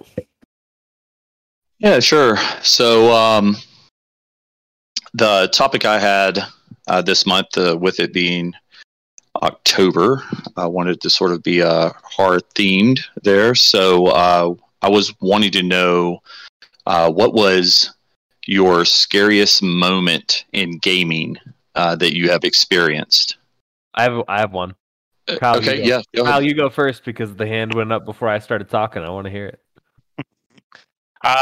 Mine would probably be Dead Space 2 when you're in that what is it? The kindergarten center, and you see those kids, like those babies just screaming and crying, and the lights go off. When you have that with like Turtle Beach headphones on in the dark. That shit gets you nightmares. Dude, you're literally describing my fucking experience with that, man. Like, yeah, that was the hands down the most horrifying thing that I've ever experienced in a game. Dude, absolutely. Like the when you first walk in and the little baby like crawls into the arms and like blows her up all over the window. Yeah, dude, holy shit! From there, like and like you're sitting there, you have a moment while you're like mowing down crowds of these little fuckers. Where you're like, these are kids. These were children. Yes, dude, it's fucked up. That was you're like in the daycare. Uh-huh. Yeah, yep. And like you go on the stage and everything. You like go through the play and it's like all the happy like props and shit and like absolutely that was dude, Dead Space 2 was brutal, scary to me. I mean, the first one wasn't bad, but the second one was worse. Like I just remember all the media controversy coming out of those games. Like the outrage from the mom brigade was hilarious. And it's like, their commercials. Do you remember they had commercials for Dead Space 2? Where it was like middle they class. They marketed off of that. Yeah. Dude, that was crazy. Dude, that one was a masterpiece for sure. All right, Justin, can I do mine? All right, cool. Yeah. So mine is actually when I played Arkham Asylum for the first time ever, I borrowed Kyle's. Oh, the bat. And everybody knows that like how big a fan of like Batman Kyle is. Yeah. Like that was his favorite thing in the world, and he let me borrow it. I was like, thanks, bro. And so I'm like playing on an Xbox that he gave me and shit. And I'm playing through the game, and all of a sudden I get to this part, and the disc skips out and glitches, and the screen cuts out, and I'm like, oh fuck. Like I didn't get to a Scarecrow's mission. Yeah, so it's a fake out glitch, and it turns out to just be like Scarecrow's intro scene. It like fakes a glitch that like a video glitch on the screen makes you think that like the disc is frozen up or some shit. But I thought Kyle's disc had broken my Xbox. I'm like, I have to buy this motherfucker a game. I don't have $60. What do we do? I thought you were gonna say the Man Bat event. Do you remember that one? Scary. Yeah, that one's crazy. You're thinking but that was in that was Arkham Knight. Mm-hmm. Oh, was it? Okay. No, Arkham City. Actually, Johnny, you're thinking the wrong. No, seriously, that was I was like thinking about how I was gonna call you. I forgot about that game broke. I was like, mother. To be honest, that's a good one. Now that you bring that up, because that's not even like I broke my game too, because I like almost dropped my controller because I was like, I just bought the Dylan took me to Walmart to go get that fucking expensive ass Arkham Asylum game to get a wooden batarang, and I thought I broke my game. It's one of my fondest memories of Kyle and I watching him open that box and then watching him look at that batarang that's wooden attached to his stand and just being crushed. Like it's one of my fondest memories with Kyle. I have a life's worth of memories with Kyle, and that's the one that I remember most fondly. You're gonna tell her that at his funeral. Absolutely. I want to be buried with that thing just to know that I hate it so much that it'll be with me. Dude, it's the same reason why I'm getting buried with Justin. We're dying at the same time because I hated him that much that we have to be buried together. He's gotta go out together. Yeah. Like, I watched a video the other day of a crocodile and an eel. And it was an electric eel, and the crocodile bites it. And when it bites on the eel starts electrocuting it. So the crocodile kills the eel because it bites so hard. But the eel kills the croc because it gets electrocuted to death. That's how Dylan and I go out. Yep. Yeah, that's it. Right there. We're literally going to hit like 85 years old and tie two hands together and knife fight to the death. Like, that's just how this is going to work. In the desert. In the desert, so when it's over, you can't crawl out. You just got to kill yourself anyway. Exactly. You die of like, exposure at that point. Yeah, absolutely. 100%. That's amazing. Oh, man. Who wants to go next? Well, I like yours, Justin, because it's not even like a moment in a game. It's like about the game. It's like about a moment when you were gaming. Yeah. Was it you, Evan? Sure, I'll go ahead. So, interesting enough, Kyle, you and I were kind of on the same page there, except mine was for sure the original Dead Space. It's crazy because I remember exactly where I was And when I was playing this game, during this time, my Xbox was in sort of like, it was the den, right? But at the time I was living in this, it's a massive house, right? It's really big. The house itself is kind of creepy. It's way back off in the woods. And we had this like massive den that I would play my Xbox on. And it was the original Dead Space. And, you know, it's interesting you guys picked up on like how well they use sound in that game to fuck with you and to make this tension in the game. And, you know, there were two areas specifically. So the first necromorph encounter, you know, it's where you first get your suit and you're walking in and you see the xenomorph the necromorph for the first time. It's on the other side of a pane of glass and he's killing like some other, I guess, scientist or whatever that are on the planet cracker with you. And all of a sudden, you know, you've got this girl that's helping you, this woman that's helping you. She's in your earpiece. And she's like, "Run, Isaac, run!" You know, and you start running, and there's these strobe effects. You don't have a weapon yet, you're just out there. Yeah. So you're running, and you get to the elevator, and you're like, "Oh my god, I'm safe!" But then that thing sticks its little slasher claws in, opens the elevator up, and you have nowhere to go. Yeah, right, man. And you think this thing is gonna get you, right? But then the elevator doors close and kill it. I also made a note about those necromorph babies because that was like super fucked up, but that was less scary and more just kind of fucked up for me. But the other thing in that Dead Space, as far as like use of sound, is when you first hit 0G, right? And it's so quiet when you're in the vacuum of space, right? Yeah. And when you hit that first airlock, you come in and there's like, you're assaulted with all of this noise and these strobing lights and stuff. And you just, at least I did, I just panicked in this. And I can remember at the end of the night, because I always played the game by myself with the lights out, right? Yeah. And it was a long walk to the other side of the fucking house, bro, let me tell you. And I can remember being genuinely like, "Run, Evan, run." Scared, right? Like, yes, I would. Like, I'd be fast walking through that motherfucking hall, man. Like, let me get over here. You know, I did have an honorable mention, which was Resident Evil 4.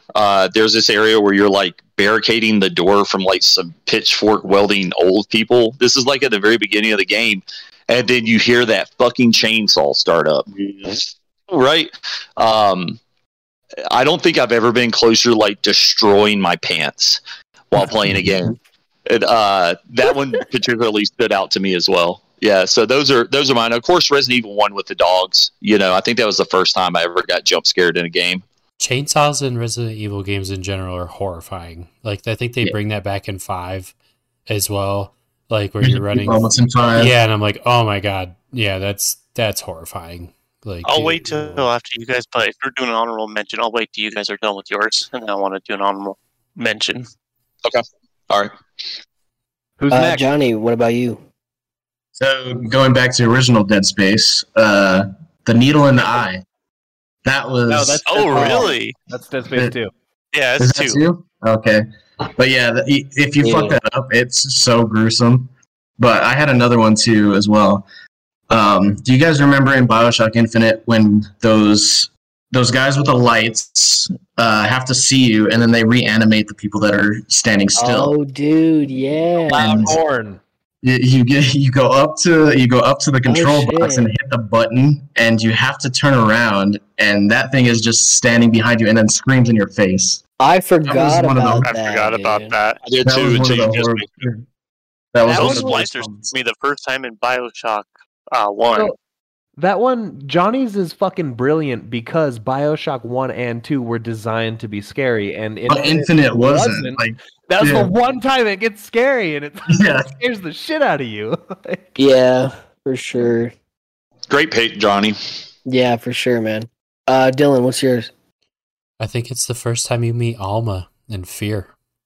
Yeah, I think that's one of my. Is that where you go up the ladder? Yep. Is that the first time you see her? Yep. Yeah. And then after that, there are subsequent sequences where you're in hallways with her, and it's really, really claustrophobic because the only way you have to go is forward. It's shut behind you, and she's standing right in front of you, right? And you're just like, what the fuck do I do here? Like, I can't. There's no running away from this. And then gotta run into it. You'll step forward, and she'll like disappear, right? But she's like disappearing, getting closer to you from the end of the hallway, like until she gets up to you, scares the shit out of you, and then leaves the hallway. Right? I'm just like, what the fuck is this? Like that was, and that was one of those. Those are those ones where I played that on the computer, and so I was like on a laptop as a young kid in the dark, like playing that fucking game, and I'm just like, oh dear God, like what is this? Like, you know. So that I think that that's probably one of my scariest moments. I also really just liked the in BioShock 1, your first instances with the splicers. It's not super scary, but it is frightening enough where you're just like, ooh, and it's uncomfortable, right? And there's also a one where you're getting the shotgun in that game and the lights are out, right? Like that one is kind of horrifying as well. Yeah, but I think Alma will be forever scarred into my brain as one of the scariest times I've ever had in games. But, yeah, definitely. So Kyle, I have a runner-up as well after yours. Okay. Has everybody done? I was like, wait, yeah, no, I mean, like most of mine have been taken. Like the Dead Space games would hands down like gave me the scariest moments of my fucking gaming life. But the only reason it's not really that scary for me is because I pretty much already like always like played through it with somebody who was watching someone play it, which is Resident Evil 7. I feel like there are multiple parts of Resident Evil 7 that would have easily been fucking horrifying if I was in the dark by myself, dude. Like that first part when the dude's fucking nailed you to the wall with the fucking screwdriver and she's or your girlfriend or whatever, and she's coming back for you with a chainsaw and you're fighting her off as she's cutting your arm off. Like if I was playing that by myself in the dark, I would have shit an entire brick, dude. Like probably like a pallet of them. And like then later on, there's just so many other parts in that game that are just fucking. That game so gives me crazy. Serious anxiety. It's like I can only play it in short, I can only play it in short bursts because I'm like my heart is beating like I'm like I gotta turn this motherfucker off, man, because I'm like not having fun. I'm like like that's what I'm saying. Like I would have fucking that would have been rough for me by myself. But I only ever like watched Justin play it. Or we were playing it together, or like with other people or something. And so like it was always like still like, but it was like at least there's people there with you. That's a good pick. But like, but yeah. So what are you guys, Kyle? What's your runner up? Your honorable mention? Oh, I mean Resident Evil. Still, the newest one, Village. I went back and started playing again. And there's this mission where the lights get super dark, and there's this deformed giant baby that like is scary beyond all belief, and it's dark, so you have to try and hide from it and try and find like the batteries to turn on the elevator to run to the elevator. So like when I was playing it, it was just so stressful and scary because if you're trying to hide, it just does a loud cry scream while you're hiding in a little closet door, and my girlfriend's trying to talk to me, and I just ignored her. She's like, "You okay?" I was like, "I'm stressing out. I'm like, in some shit right now, babe. Okay, I'm dealing with some other stuff." That mission was like the most horrifying thing ever, just because that baby just creeped me out. Because I died, and it shows him like swallowing you whole. Oh God, dude, that's horrifying. I've got an honorable mention after Justin too. All right, I'll do mine quick. Mine is anytime you were playing on your TV speaker audio around family and mom happens to be around and the fucking game decides to have a woman moan sexually. I like how you're just meta as fuck with this fucking topic, dude. You're just like outside the game itself just entirely. I like that, I'm not afraid of the code. I'm afraid of what the code might do to me in my real life. You're not wrong. I like those ones, though, because those are like real life scares. I remember playing Dead or Alive on beach volleyball, and I got scared for that shit. Yep. Or, dude, when you're, you know, you're playing at 2 a.m. and you accidentally just yell at the top of your lungs, "You fucking pussy!" And your mom's like, "What the fuck you say?" It's nothing. I didn't do it. I didn't say it. I'm having night terrors, Mom. I need to go to a therapist. Yeah, take the Cartman route out. You're good. Oh, yeah, dude. I have an honorable mention as well. Let's keep them going. Wait, Johnny, what's yours? Outlast, towards the end of the game, that doctor that cuts off your fingers. Oh, my God. That was hard to watch. Dude, that game is like a torture simulator. Yeah, like, it really is. It's fucked up, man. Outlast in the beginning had another one that I thought of for this section where the dude pulls you out as you're going between the bookcases and like you're in a safe space because you're shimmying and you get attacked and you're like, what the fuck? Yeah, that's a rough one. All right, Dylan, what is it? Condemned. Oh, that whole game was horrifying, but there's a part with the bear in it which is extremely horrifying because you can't do anything about it. And then there's there's a fucking mannequin factory in the beginning of that game. The bear scene is fucked up. The bear scene is fucked, and it's one of the most fucked up like scenes that I've seen in a game because it's something that could very much happen to you. Like it's like watching that movie with the bear scene with Leonardo DiCaprio in it. I can't remember what the name of that movie is. Yes, The Revenant. Revenant, yeah. Where you're just horrified, like watching him get his fucking ass beat by this bear, right? That crazy. And the mannequin factory, where you get these like amalgamations of like mannequin pieces that are becoming these enemies. Like I hated that. I hated every bit of that. And it was, for the time, it was a groundbreaking kind of game, right? Like there wasn't a detective horror game like that, you know, when it came out. So just all of it like superseded expectations for sure. But yeah, that scared the shit out of me. Like those were lifelike cutscenes back in the day, and it had like kill cams and shit. Like you're sticking a dude's head in a fucking presser and like compressing it on his skull and like I forgot how good that game was. That was actually generally a scary ass game to play. There's two of them. And we played both of them. They're back compat on Xbox. They are, so you can go back and play them. Yeah. Mm-hmm. 100%. Yeah, because they're pretty. Sorry, you go. I just now saw all the shit you're putting in the Discord. Yeah. We kind of breezed past it. I'm gonna just belabor the shit out of this in honor of Halloween, but the Man-Bat scare in fucking Arkham City is so goddamn scary. Actually, like we didn't really talk about that. That one is terrifying because you're around. It's another one of those like this isn't a scary game, and all of a sudden this goddamn dude's screaming in your face. Now you got to go find him. Yeah. That's funny. I never played Arkham City.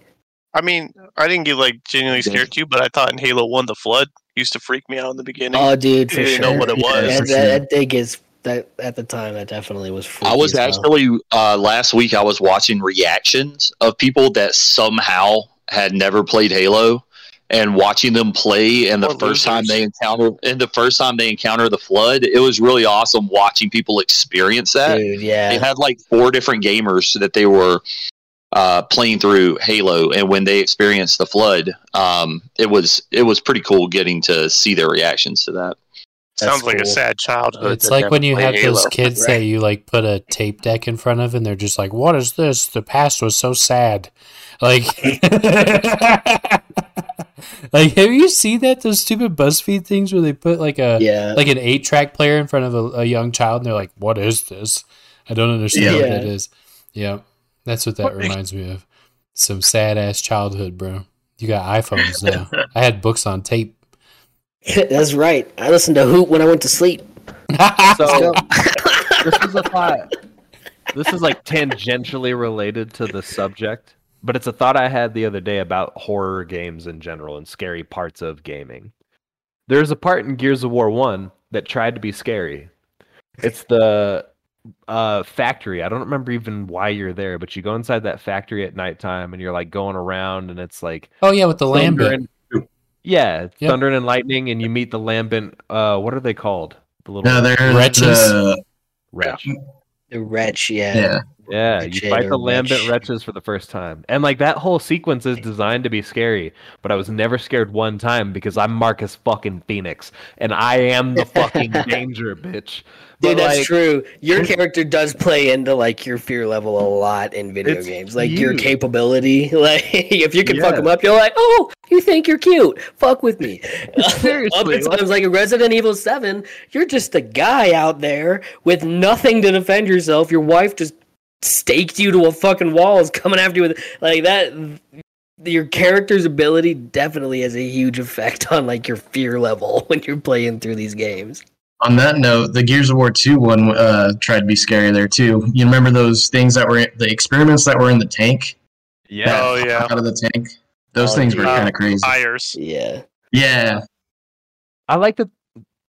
We're just gonna keep going down the rabbit hole. I know. I like that they brought back the sires in Gears of War as like a plot device and didn't just leave that dead in the past, because it was dead in the past when they wrapped the original trilogy, and it took them 5 fucking games to finally explain. The good story. It could have been a throwaway thing for sure. Yep. I will stick to Gears 3 as the best ending. What they've done now, it's kind of hit rock bottom to me. If it doesn't have Bernie in it, I'm not playing it. That's what it comes down to. Like, true. If I don't have this fine ass like old lady with dreadlocks to play as, I ain't doing it. Yeah, I ain't doing it. Last piece of git. Right. Well, should we move on to the next topic? Indeed. Yeah, let's do it. It was mine, so I'm gonna do this while Lane has stepped away. Never mind. Skip that topic and go to the next one then, if it's yours. I don't want to hear any of it. The weather's finally cooling down. I've been putting on my comfy clothes, and I've just been wondering, what's your comfort food games that you guys like to go back to when you need something to play that just kind of like Psychonauts 2 is like a Saturday morning game, something that'll make you feel good and not just piss you off or challenge you? I'm willing to go. Oh, no, Kyle got his hand up first. No. That's how it works in school. It works in Zoom. That's how it works, bro. You get your hand up, you get an answer this podcast first. Like kindergarten class. It's Kyle's turn. He was polite. I mean, it's an easy one for me. I will always keep going back and playing Batman Arkham Knight. I love that game way too much. That story is just beautiful. I'm so surprised. I never would have thought. I think Justin. Oh, there he goes. Mid-sentence. There he goes again.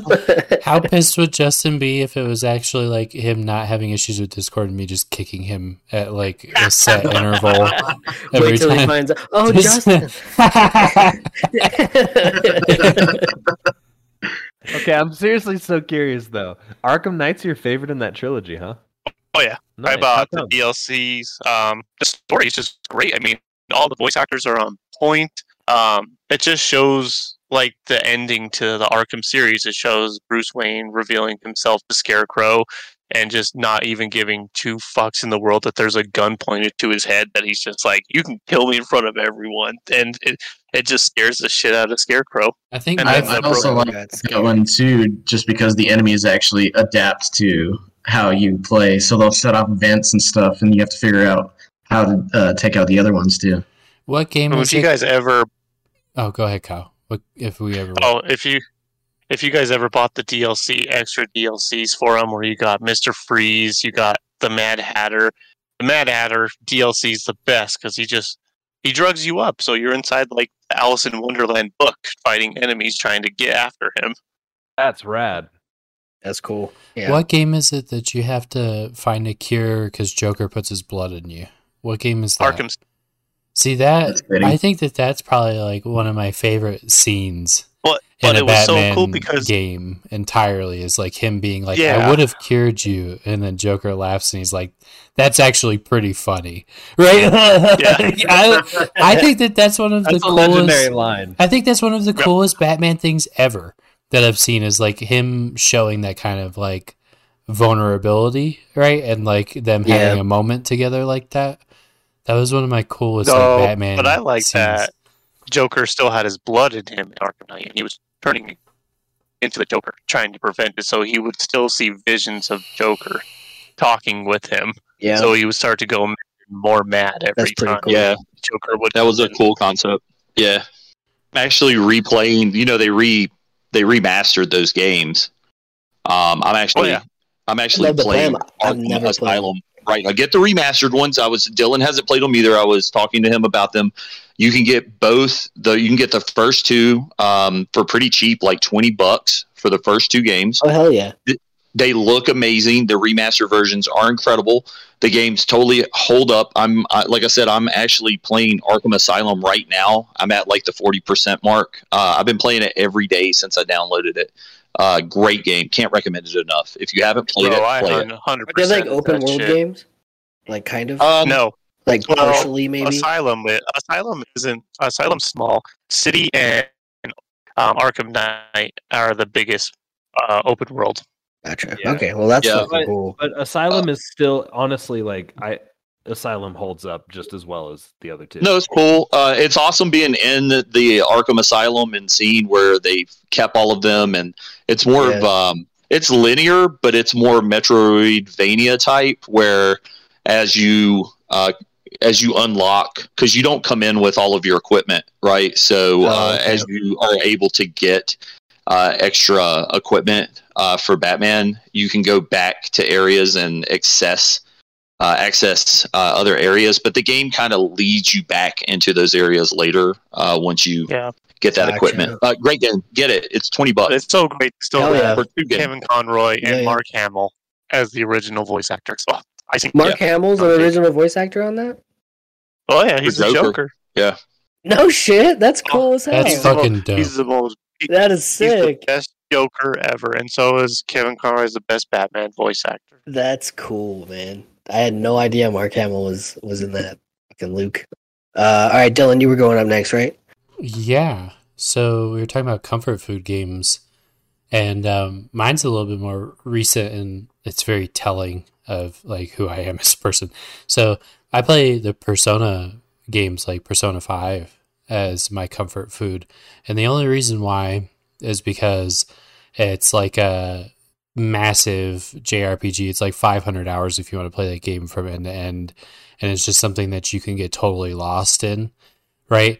One of the big components of that game is you're on a calendar schedule for your school year, right? So when you're not doing the main story shit, which is like going into castles and these people's minds and like trying to get them to confess to their crimes and shit like that is what you're trying to do in that game. When you're not doing that, you're like going and being a student, right? And everything that you do outside of those events builds up your stats. So you can go see a movie that day, and it's an action movie, and it increases your bravery by 1 point. Right. So just that piece, like that kind of same reason why we watch like shit like My Hero Academia and like, you know, anime that's like, you know, those kind of lines. It's a comfort food thing, and it's super easy to get lost in because I have 500 hours of this to do. So it's just like, I can sit down. You can just sink time into it. Oh yeah. Yeah, absolutely. Yeah. Like it's one of those ones that if you love the material and you love playing that game, you can play it over and over and over again, and it has a new game plus component, so that's also makes it easier, cool, right? Like because you can finish it, makes it worth it. Yeah, and you can spend like I think I've spent probably close to 1,200 hours in that game as is, and it's just something that I wholly enjoy, and it's 100% built to me. Like with Kyle and Batman, right?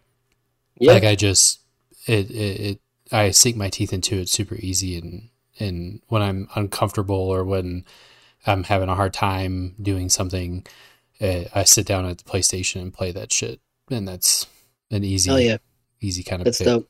Yeah. Oh yeah. Nice. Who wants to go next? I would like to play those games. It's super interesting. Eventually when you get a PlayStation down the road, you could find a used PS4 somewhere, and you're playing through like God of War and stuff like that. Or if you end up getting a PS5, all of that shit's back and pat. So you can go through and play some of those. But also something like a Horizon could be that too, because it's like an Assassin's Creed game. You can just kind of go in there and fuck around with it for a little while. But yeah, I suggest everybody play that if you get the chance.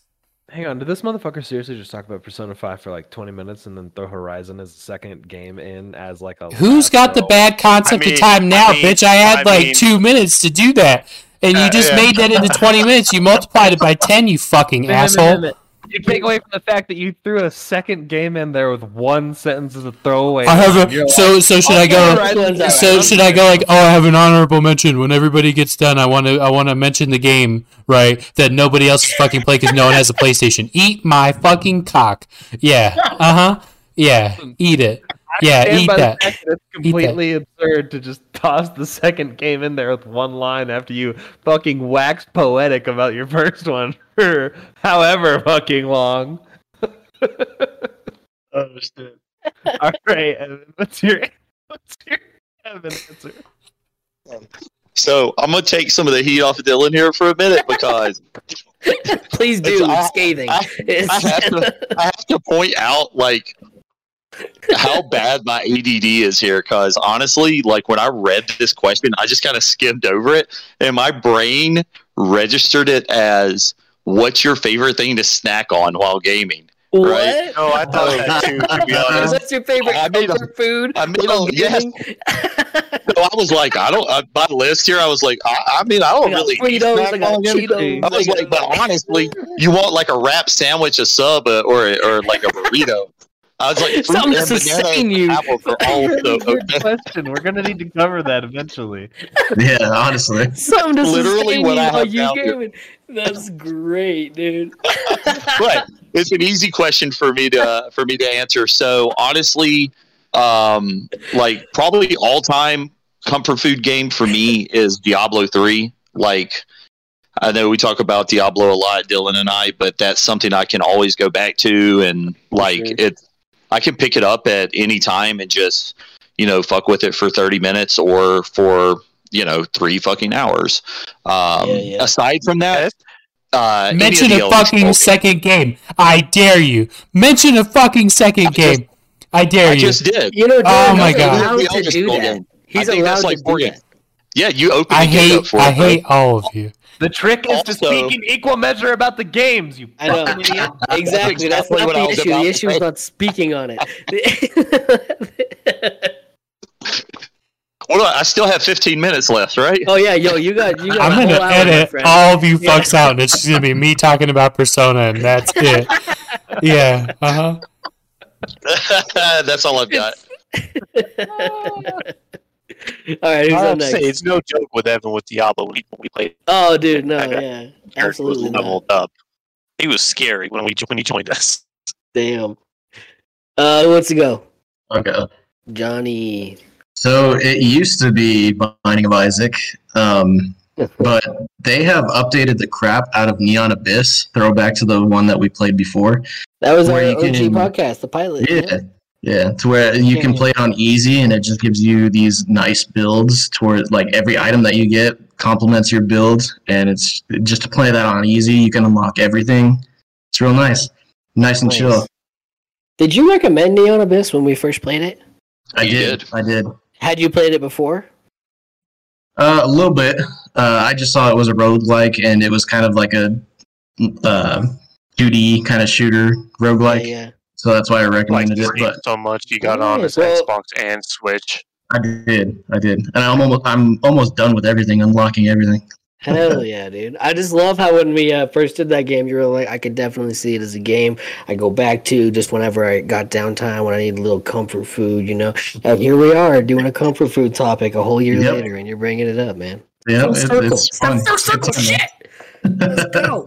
I recommend going back to it. They updated the hell out of it and added a ton of new shit. That's cool. Maybe I'll check it out. Yeah. Justin, you want to go? That's right. I didn't go. All right. Yeah. Tell me your comfort food game. I have two. Yeah, okay. All right. Make sure you talk in equal measure about them. We had a conversation about this. Give them the equivalent amount of time. Number one, Mario 64. Number 2, Fallout New Vegas. Next question. Both of those are great picks, actually. No shade on that. Both of those are actually pretty great. So the reason I pick them too is because Mario 64 is the only one that like of any old game, any previous console, like dead console, that I've ever like gone back and played on an emulator. I actually like went and like downloaded an emulator and played that one on a PC on like janky fucking control, like keyboard controls and stuff. Yeah. I loved it. It's like one of the best games of all time as far as I'm concerned. For sure. Then Fallout New Vegas is like the same concept, just with Xbox Game Pass. Like, eventually, when they're affordable, what you need to do is pick up a Switch, because they have that Mario 3D All-Stars collection with 64 in there. No, it doesn't exist anymore. What? You can't pick it up anymore? Yeah, they took it off. Nope. Yeah. Oh my god, I bought it. You can play it on mine. I'll let you borrow my Switch at some point. You've got an expensive Switch on your hands, and you should sell it. I had it. I was so mad at my, like, I have it on my Switch too. They're going for like $10,000 for some of that. I have it. Yeah, I bought it and it's installed. He's about to get his bag, ladies and gentlemen. Finally, I bought some. It's all these Beanie Babies in my closet, and they ain't worth shit. But I finally got something that I've hung on to. Tags on all them sons of bitches and everything. Let's go. Freddie worth $10 now. He was worth $10,000. I don't understand how that worked. Oh, that's great, dude. God damn it. You bought that, because they said they're not going to do that again. I actually can't believe that, because it's something that is like, that's a great collection. It's Mario, Mario 64, Sunshine, and the original Mario Galaxy, which is just awesome. Like, dude, you know, if they if they're smart, they'll do it like Disney. They'll do like a vault release like every couple years or something, you know? Like how the Disney has their Disney vault where they put something in it that they just like are done. Yeah, you're not far off. Like, I think that's something that'll probably happen. They just need to release it every like 5, 6, or 7 years or something. Like give it out for like a year and take it away, and then people will be like, fuck, I missed it, and they'll just be waiting, and then they'll just buy it in droves when it comes out again, you know? So I don't even own a Switch. I noticed that they were getting rid of that collection, and I went out and bought it. Hell yeah! It's like skyrocketed. I was like, "That's an investment." I wanted to buy two of them, but I only bought the one on Switch. Yeah, I got a physical copy. So nice, dude. That's probably better. I think those are more expensive too. Hell yeah! What an investment for sure. New Vegas for sure is New Vegas for sure. I go back to every once a year. Yeah.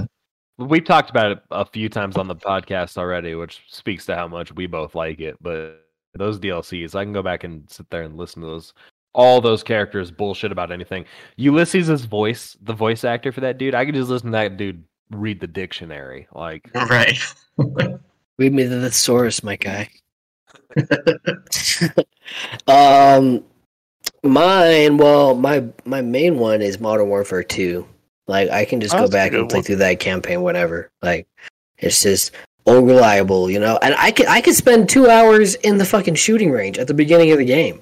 Just timing it out? Yeah, dude, I could do that for hours at a time. And then, or I could just go into the museum at the end of the game, spend a couple hours in there. Like, Modern Warfare 2 is one of those games that I could just go back to whenever. The weapon mechanics and everything are just so, like, perfect. It's just, it feels so right, and how it should be with a Call of Duty game, and it's something I'll always go back to.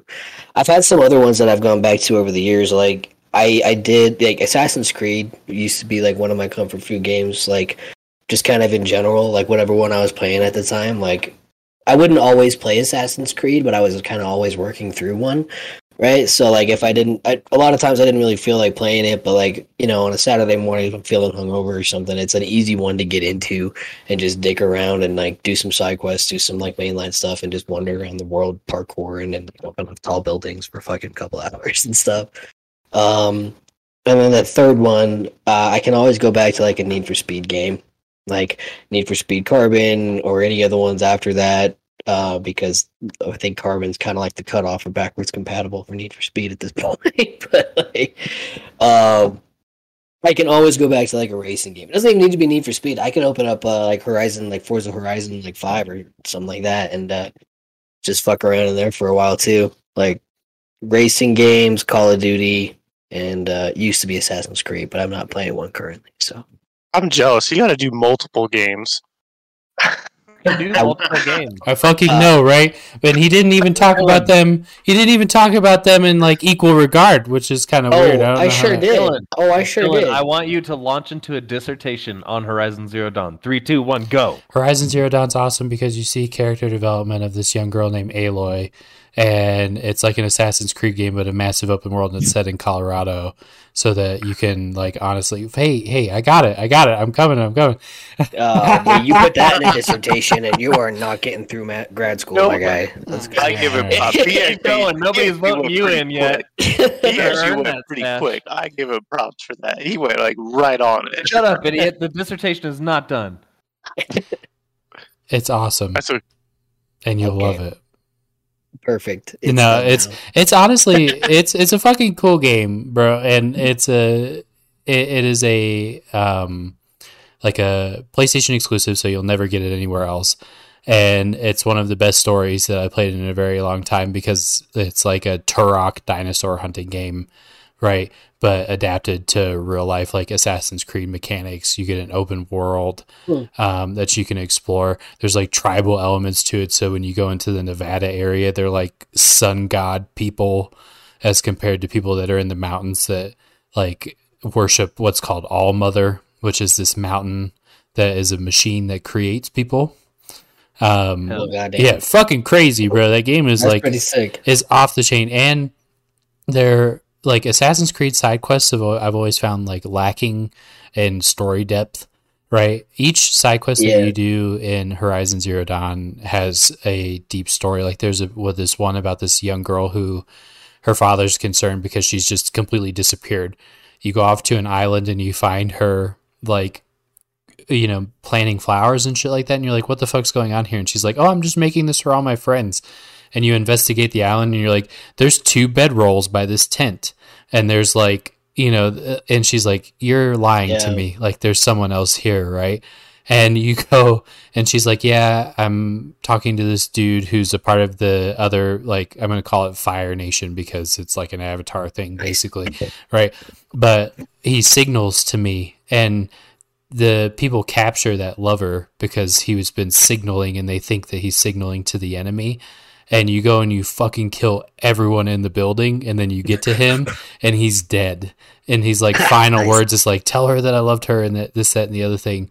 And then you go and talk to her, and she's like, okay, well, now that he's gone, I guess I'm going to fucking kill myself. And I'm like, and then you have to spend the rest of that side quest, like, putting her back together, right? Of like, you're a young independent woman. You don't need that kind of thing. Like, you know, my God, horrible, man. Like that's the quality that you're playing in that's those. That's just a side quest. That's just a side quest. Yeah. Like great. And Aloy herself is an outcast of her own community because she was born from the mountain and she wasn't born from like people. She's born from All Mother and people are afraid of her. So they're why would that be a bad thing? So I would think that those would be revered. Yeah, no, they outcast her, and she's like brought up by this strong figure, a hunter who's also been outcast, right? And so she's like this total badass, and they make her what's called a seeker, which means that she can go to any area of the map that she wants for the tribe to like represent the tribe. One of the best games that I've played. Sounds really cool. Yeah, you should have talked about that as your main one. Yeah, honestly, it's great. You know, 100%. You earned that stash. Enjoy your PhD, my guy. Yeah, man. You know, I have a hard time calling it comfort food because I just finished it, right? And it's not something that I like go back to. I will end up in a year's time go back to that game and play through it. It has a new game plus element as well, so you can take all of your stuff and put it on ultra hard. And go fight robot animals with your equipment. Yeah, fucking dope. Kyle, I know I sassed you, but that's fucking why. I knew when I asked Dylan for a dissertation, I could get a genuine something. Get something out of the right. I can talk a gun off my head. It is one of my only skills, right, that I have.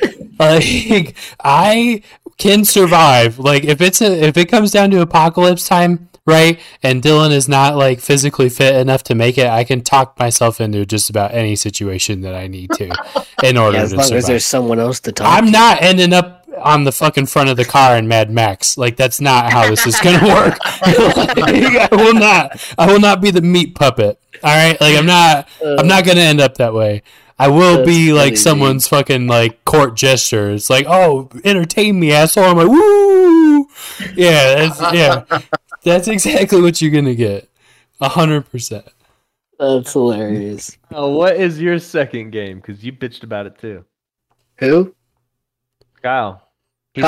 He said he wished he got a second game. What's your second game? Yeah, Kyle, what's your second game? Yeah, what's your other comfort food? Give me a dissertation. Yeah, tell me what. And wave your hands. Cheetos and what? Halo 2. That's a good pick. Yeah. That's a genuinely good pick. Have you gotten back to that since you played it the first time and played through it again? Oh, yeah. I played it like 2 more times this year. Remastered. Keeps trying to get me to play it, too. You play that through the Master Chief Collection, correct? Yeah. The remastered version is the best. But I had to uninstall Master Chief Collection because that's killing my hard drive. Same. Halo is definitely... Like, oh, you don't want to eat up 800 gigs of Halo games, Kyle? Are you a real fan? Or are you just a fair-weather fan? It's still not as bad as Call of Duty, that's for sure.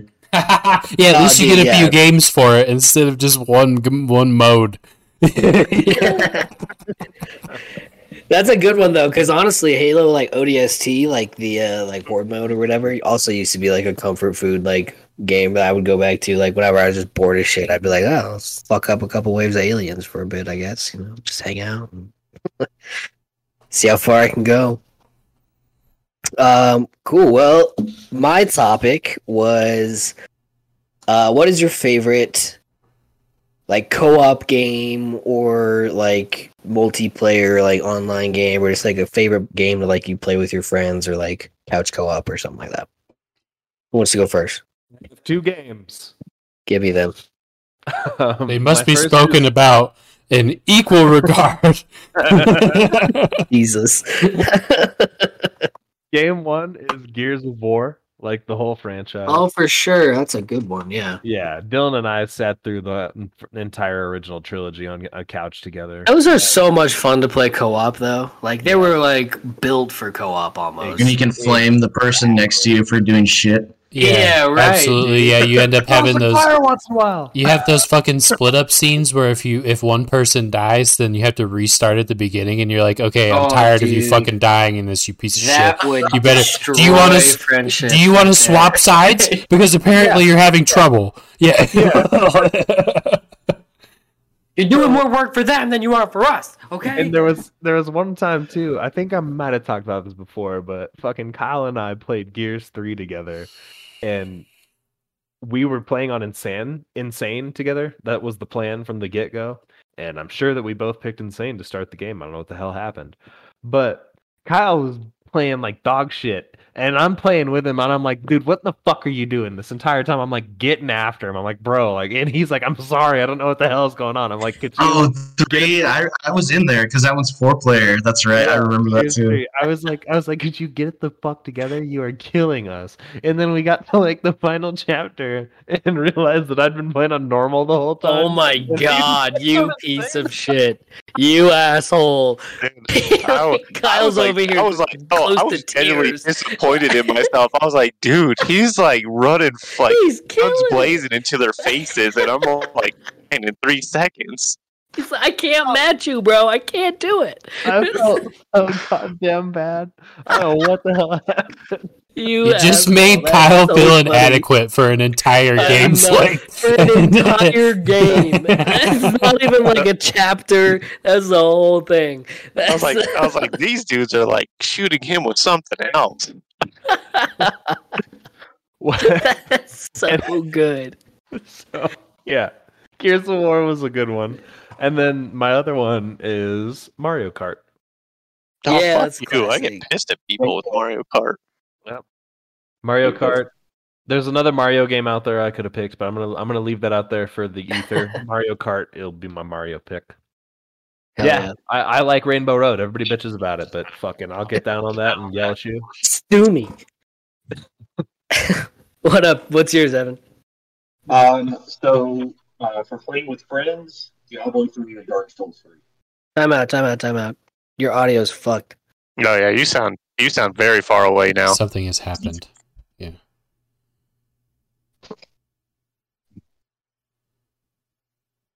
Definitely not your camera, just your audio. How about that? Well, no, I was... Oh, there you go, Is this how I adjust the internet? Oh, I just connected earlier, and it must have not... Okay. All right, so you want to count me in? Yeah. Well, yeah.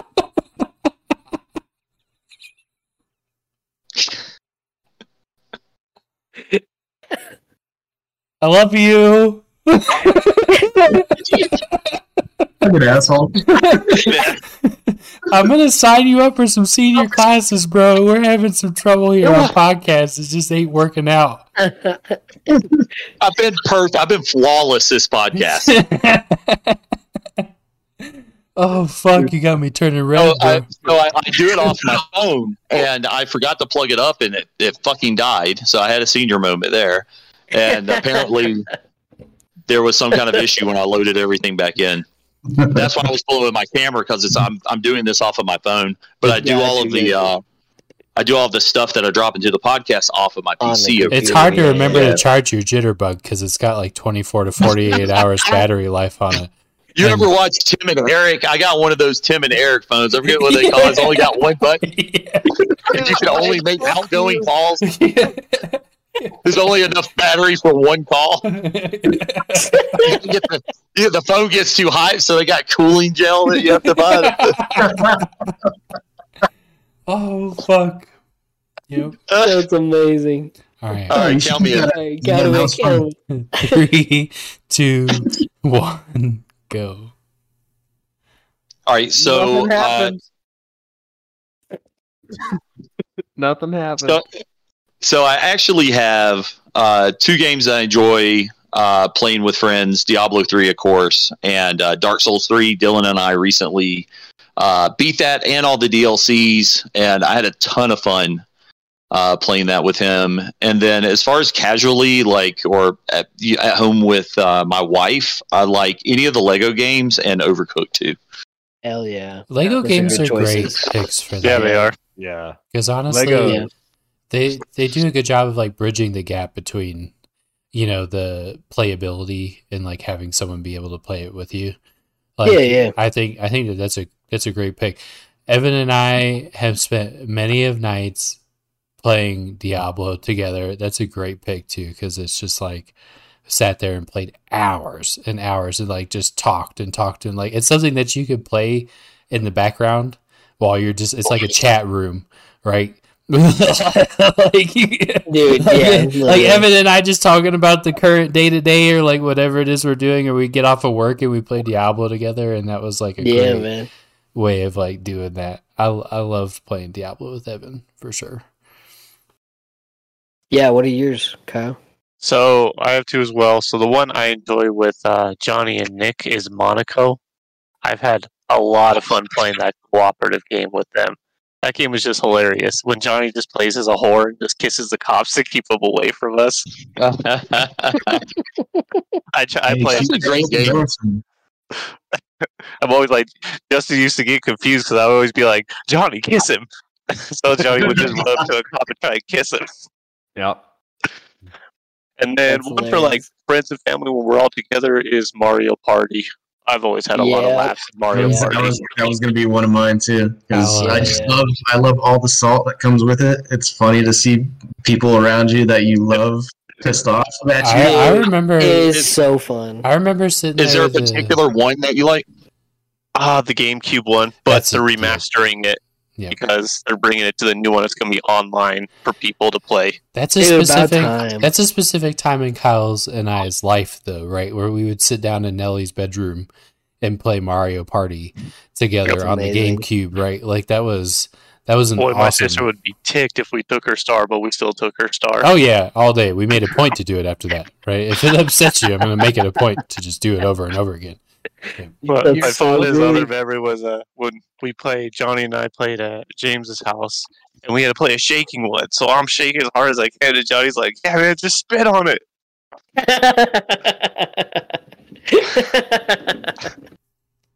You gotta lube it up. That's great. You gotta lube it up. Yeah, dude, Mario Party, that's a classic. That's a fucking classic. It's almost better that it's been offline, so you have to play with people in the room, and you get to physically see them get fucking angry as hell. Also, just ridiculous that it hasn't also been online for like years now. Like, I don't know why they never did online. They just recently added that to it. Tom and I play. He'll play on his Switch at home, and then Felicia and I will play. And it's a it's a good time. But I fucking hate the fact that you have to do online chat via a phone. Yeah, because they have the what? Yeah. So there's no online chat built into the console. Discord or something? Yeah, well, no, it's literally a Nintendo application that you can download, and then you get into a call together. That's so lame. But it is one of the lamest things I've ever seen when it comes to like online integration like that. But, yeah, they've always struggled. Nintendo's always struggled. It's for protecting the children, bro. Like that's like, what they. But it seems like obvious things, though. They want to protect the children. They don't want people telling them that they're fucking moms and stuff, you know? It's like there's got to be a way to like do that on the console though and still like put some sort of like extra layer of there's absolutely a way. It's an excuse. It's all about it's an excuse not to do it. And like setting appropriate chat restrictions and shit for their children. Yes. Yeah. It shouldn't be up to Nintendo. But parents are fucking stupid. They're like, go right ahead, man. Like, get online with the world. And you wouldn't leave them in a room full of fucking strangers. You know? It made us into the adults that we are today. You put him with every stranger in the world. Yeah, Call of Duty, made us into what we are today as adults. I think we ended up turning out all right. You know?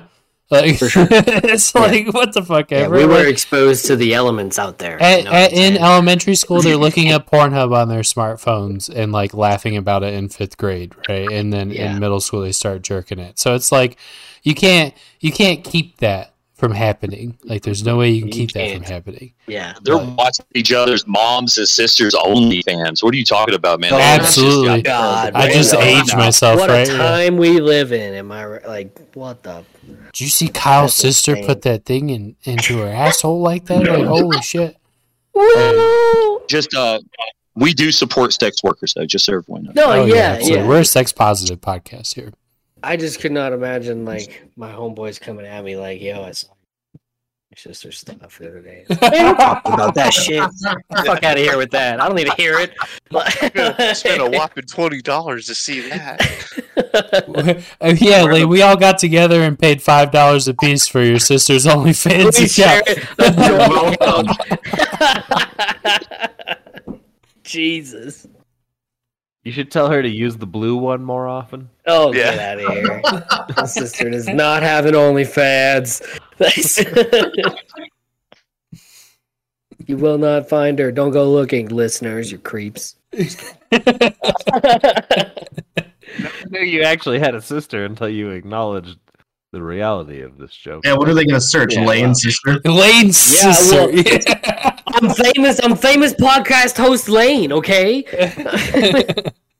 Of course it's out there. They get like 50 images into Google, and they're like, that's got to be her. That's it. It's her. Well, shit. Is it my turn? Did everybody go? Johnny, did you say yours? I don't think we did that. Yeah, because we spent a while on Mario Party there. Gears of War for sure, but... the one I've been having most recent fun with is Dead by Daylight. That's a good one, it's like toxic in the community to have survive with friends or whatever because you have communication and the killer doesn't, but it's just fun with your friends to run around and fuck with the killer too. Yeah, for sure. Fuck you, Hellraiser. That's a good one. Yeah, fuck that dude. I don't think I've gone yet. What are yours? Evan brought up a good one. Diablo's is a really good example of that. I would also say recently I've been playing a lot of Phasmophobia with I forgot about that with everybody. I've never played that game. It's one of the most fucking janky, shittily put together games in Unity that you could ever find, right? But like the fact that you can get genuine jump scares out of that game and you're playing with your friends. And like me, Kyle, and Austin were playing one day, and there's two types of chat in that game. You can do global chat, and you can do a chat over a walkie if they're too far away. if you hit the global chat button, you can hear people that are right next to you, right? So you're talking to each other. And then if you use the walkie-talkie, it's for people who are far away. Yeah. That element of it adds a really fun, like, piece of, you're like, oh my God, you're like screaming over the walkie. You're like, in this room. And they're like, what the fuck are you talking about? Right? And like... Like, there's honestly nothing better hearing Dylan when we were playing. He's like talking shit to the ghost, and his mic walkie-talkie goes fucking dead because the ghost kills him.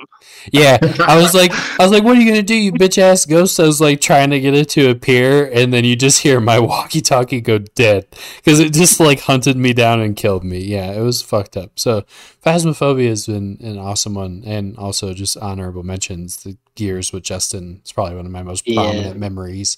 Gears is a solid as a young kid. Yeah, that's so fun to play with people. I also think it's hard to say because like a lot of my gaming experience when I was younger was shared with Justin, right? So it was like we played a lot, just handing it off together, and that was something that's not necessarily co-op, but is. You know. It can still you can still throw that in. That counts as far as I'm concerned. Like playing BioShock with Justin for the first time is something I'll remember forever. That's like, true. Yeah, me and Nick played through all the BioShock games in one night, and like that was one of the like funnest times. I mean, we blazed through them, so I barely remember them, and we stayed up literally all night. So I was a zombie half the time, so of course I don't remember it. But still, it was still like they were like so fun, and I do remember Infinite because obviously it was the last one, and it was just like. It was so different than the rest. But yeah, dude, I think passing off the controller definitely still counts as co-op, in my opinion, man. You know, that's that.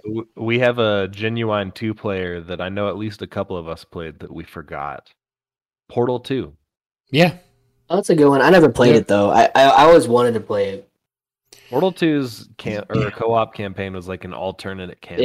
Yeah. And it was fucking. I heard it was amazing. Yeah. Kyle will always bring up Chronicles of Riddick for the rest of my life because we all played that one together. Honestly, it was you who just played it while Justin and I did sleep breaks. Yeah, I mean to be fair, we got a couple hours apiece. We maybe got through the first 5 hours of that game together, swapping off, and then I ended up carrying it through the rest of the night and into the next game. But that's something that will. Always remember.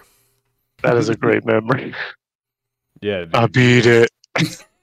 On to the next game. Damn near dead at breakfast the next morning. That's hilarious. Oh, well, most of mine have been said. Obviously, like Mario Party, Gears, those are all really good ones. One of my favorites is... Oh, shit, did I just forget it? Wrote it down. Yeah, I should have wrote it down.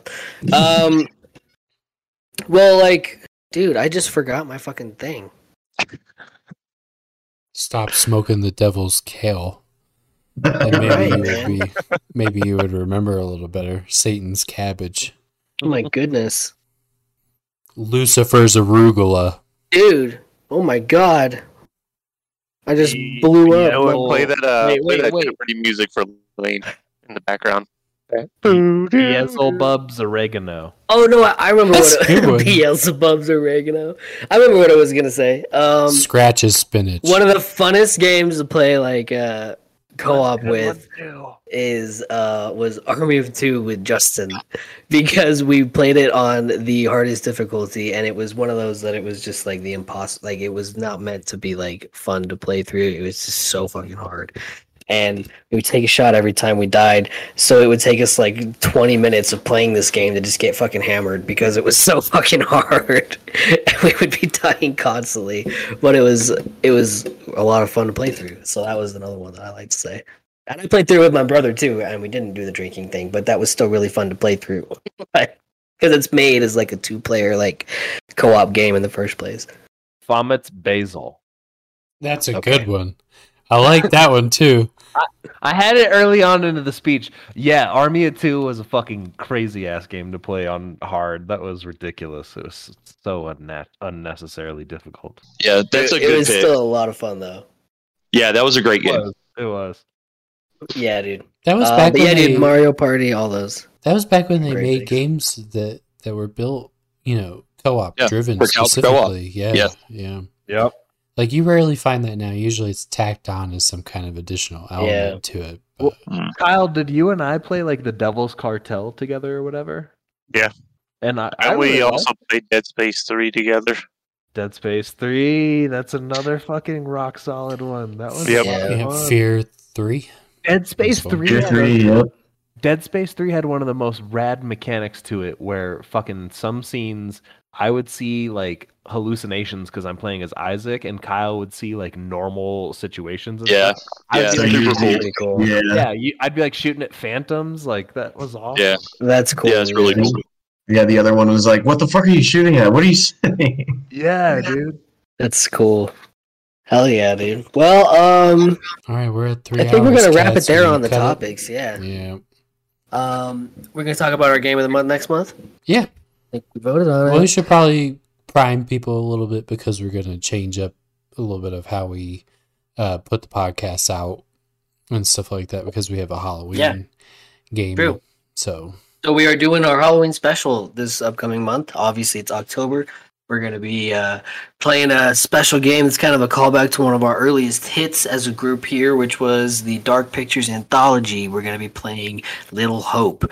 The first game in this series we played was Man of Medan, and most of us loved that game. If you guys don't remember, it was kind of a pick-your-path type of like interactive horror scary game. Yeah, it had some like QTE button prompt stuff in there. Yeah, it was very cinematic. It was more of kind of like a cinematic experience as a game, but it was totally built around like playing with a group of friends on like a movie night or something like that.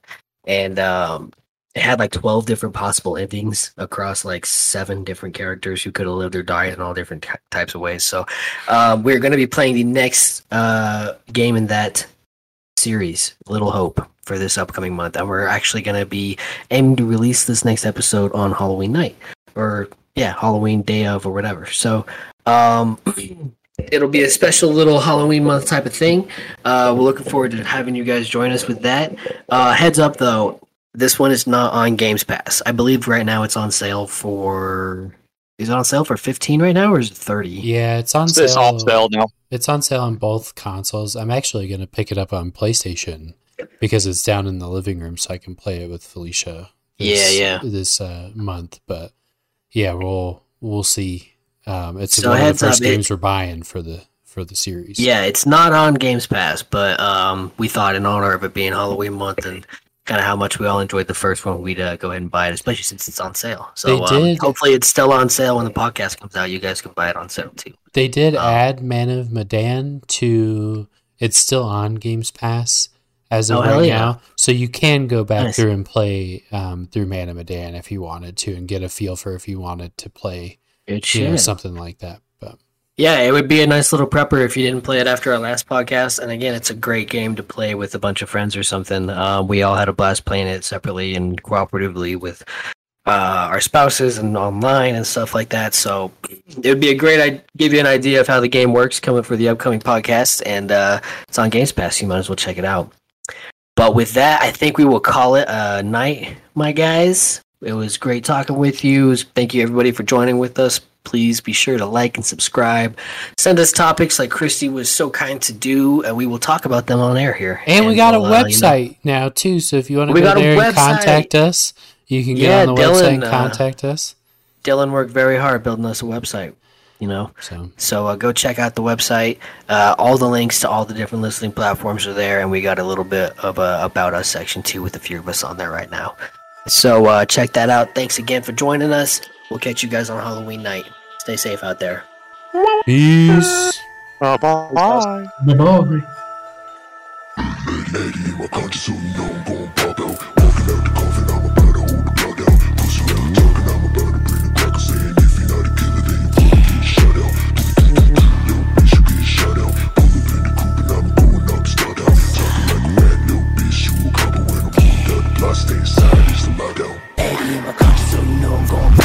Walking out the coffin, I'm about to hold the blood out. Pussy got the talking, I'm about to bring the cracker. Saying if you're not a killer, then you're gonna get shot out. Little bitch, you get shot out. Pull up in the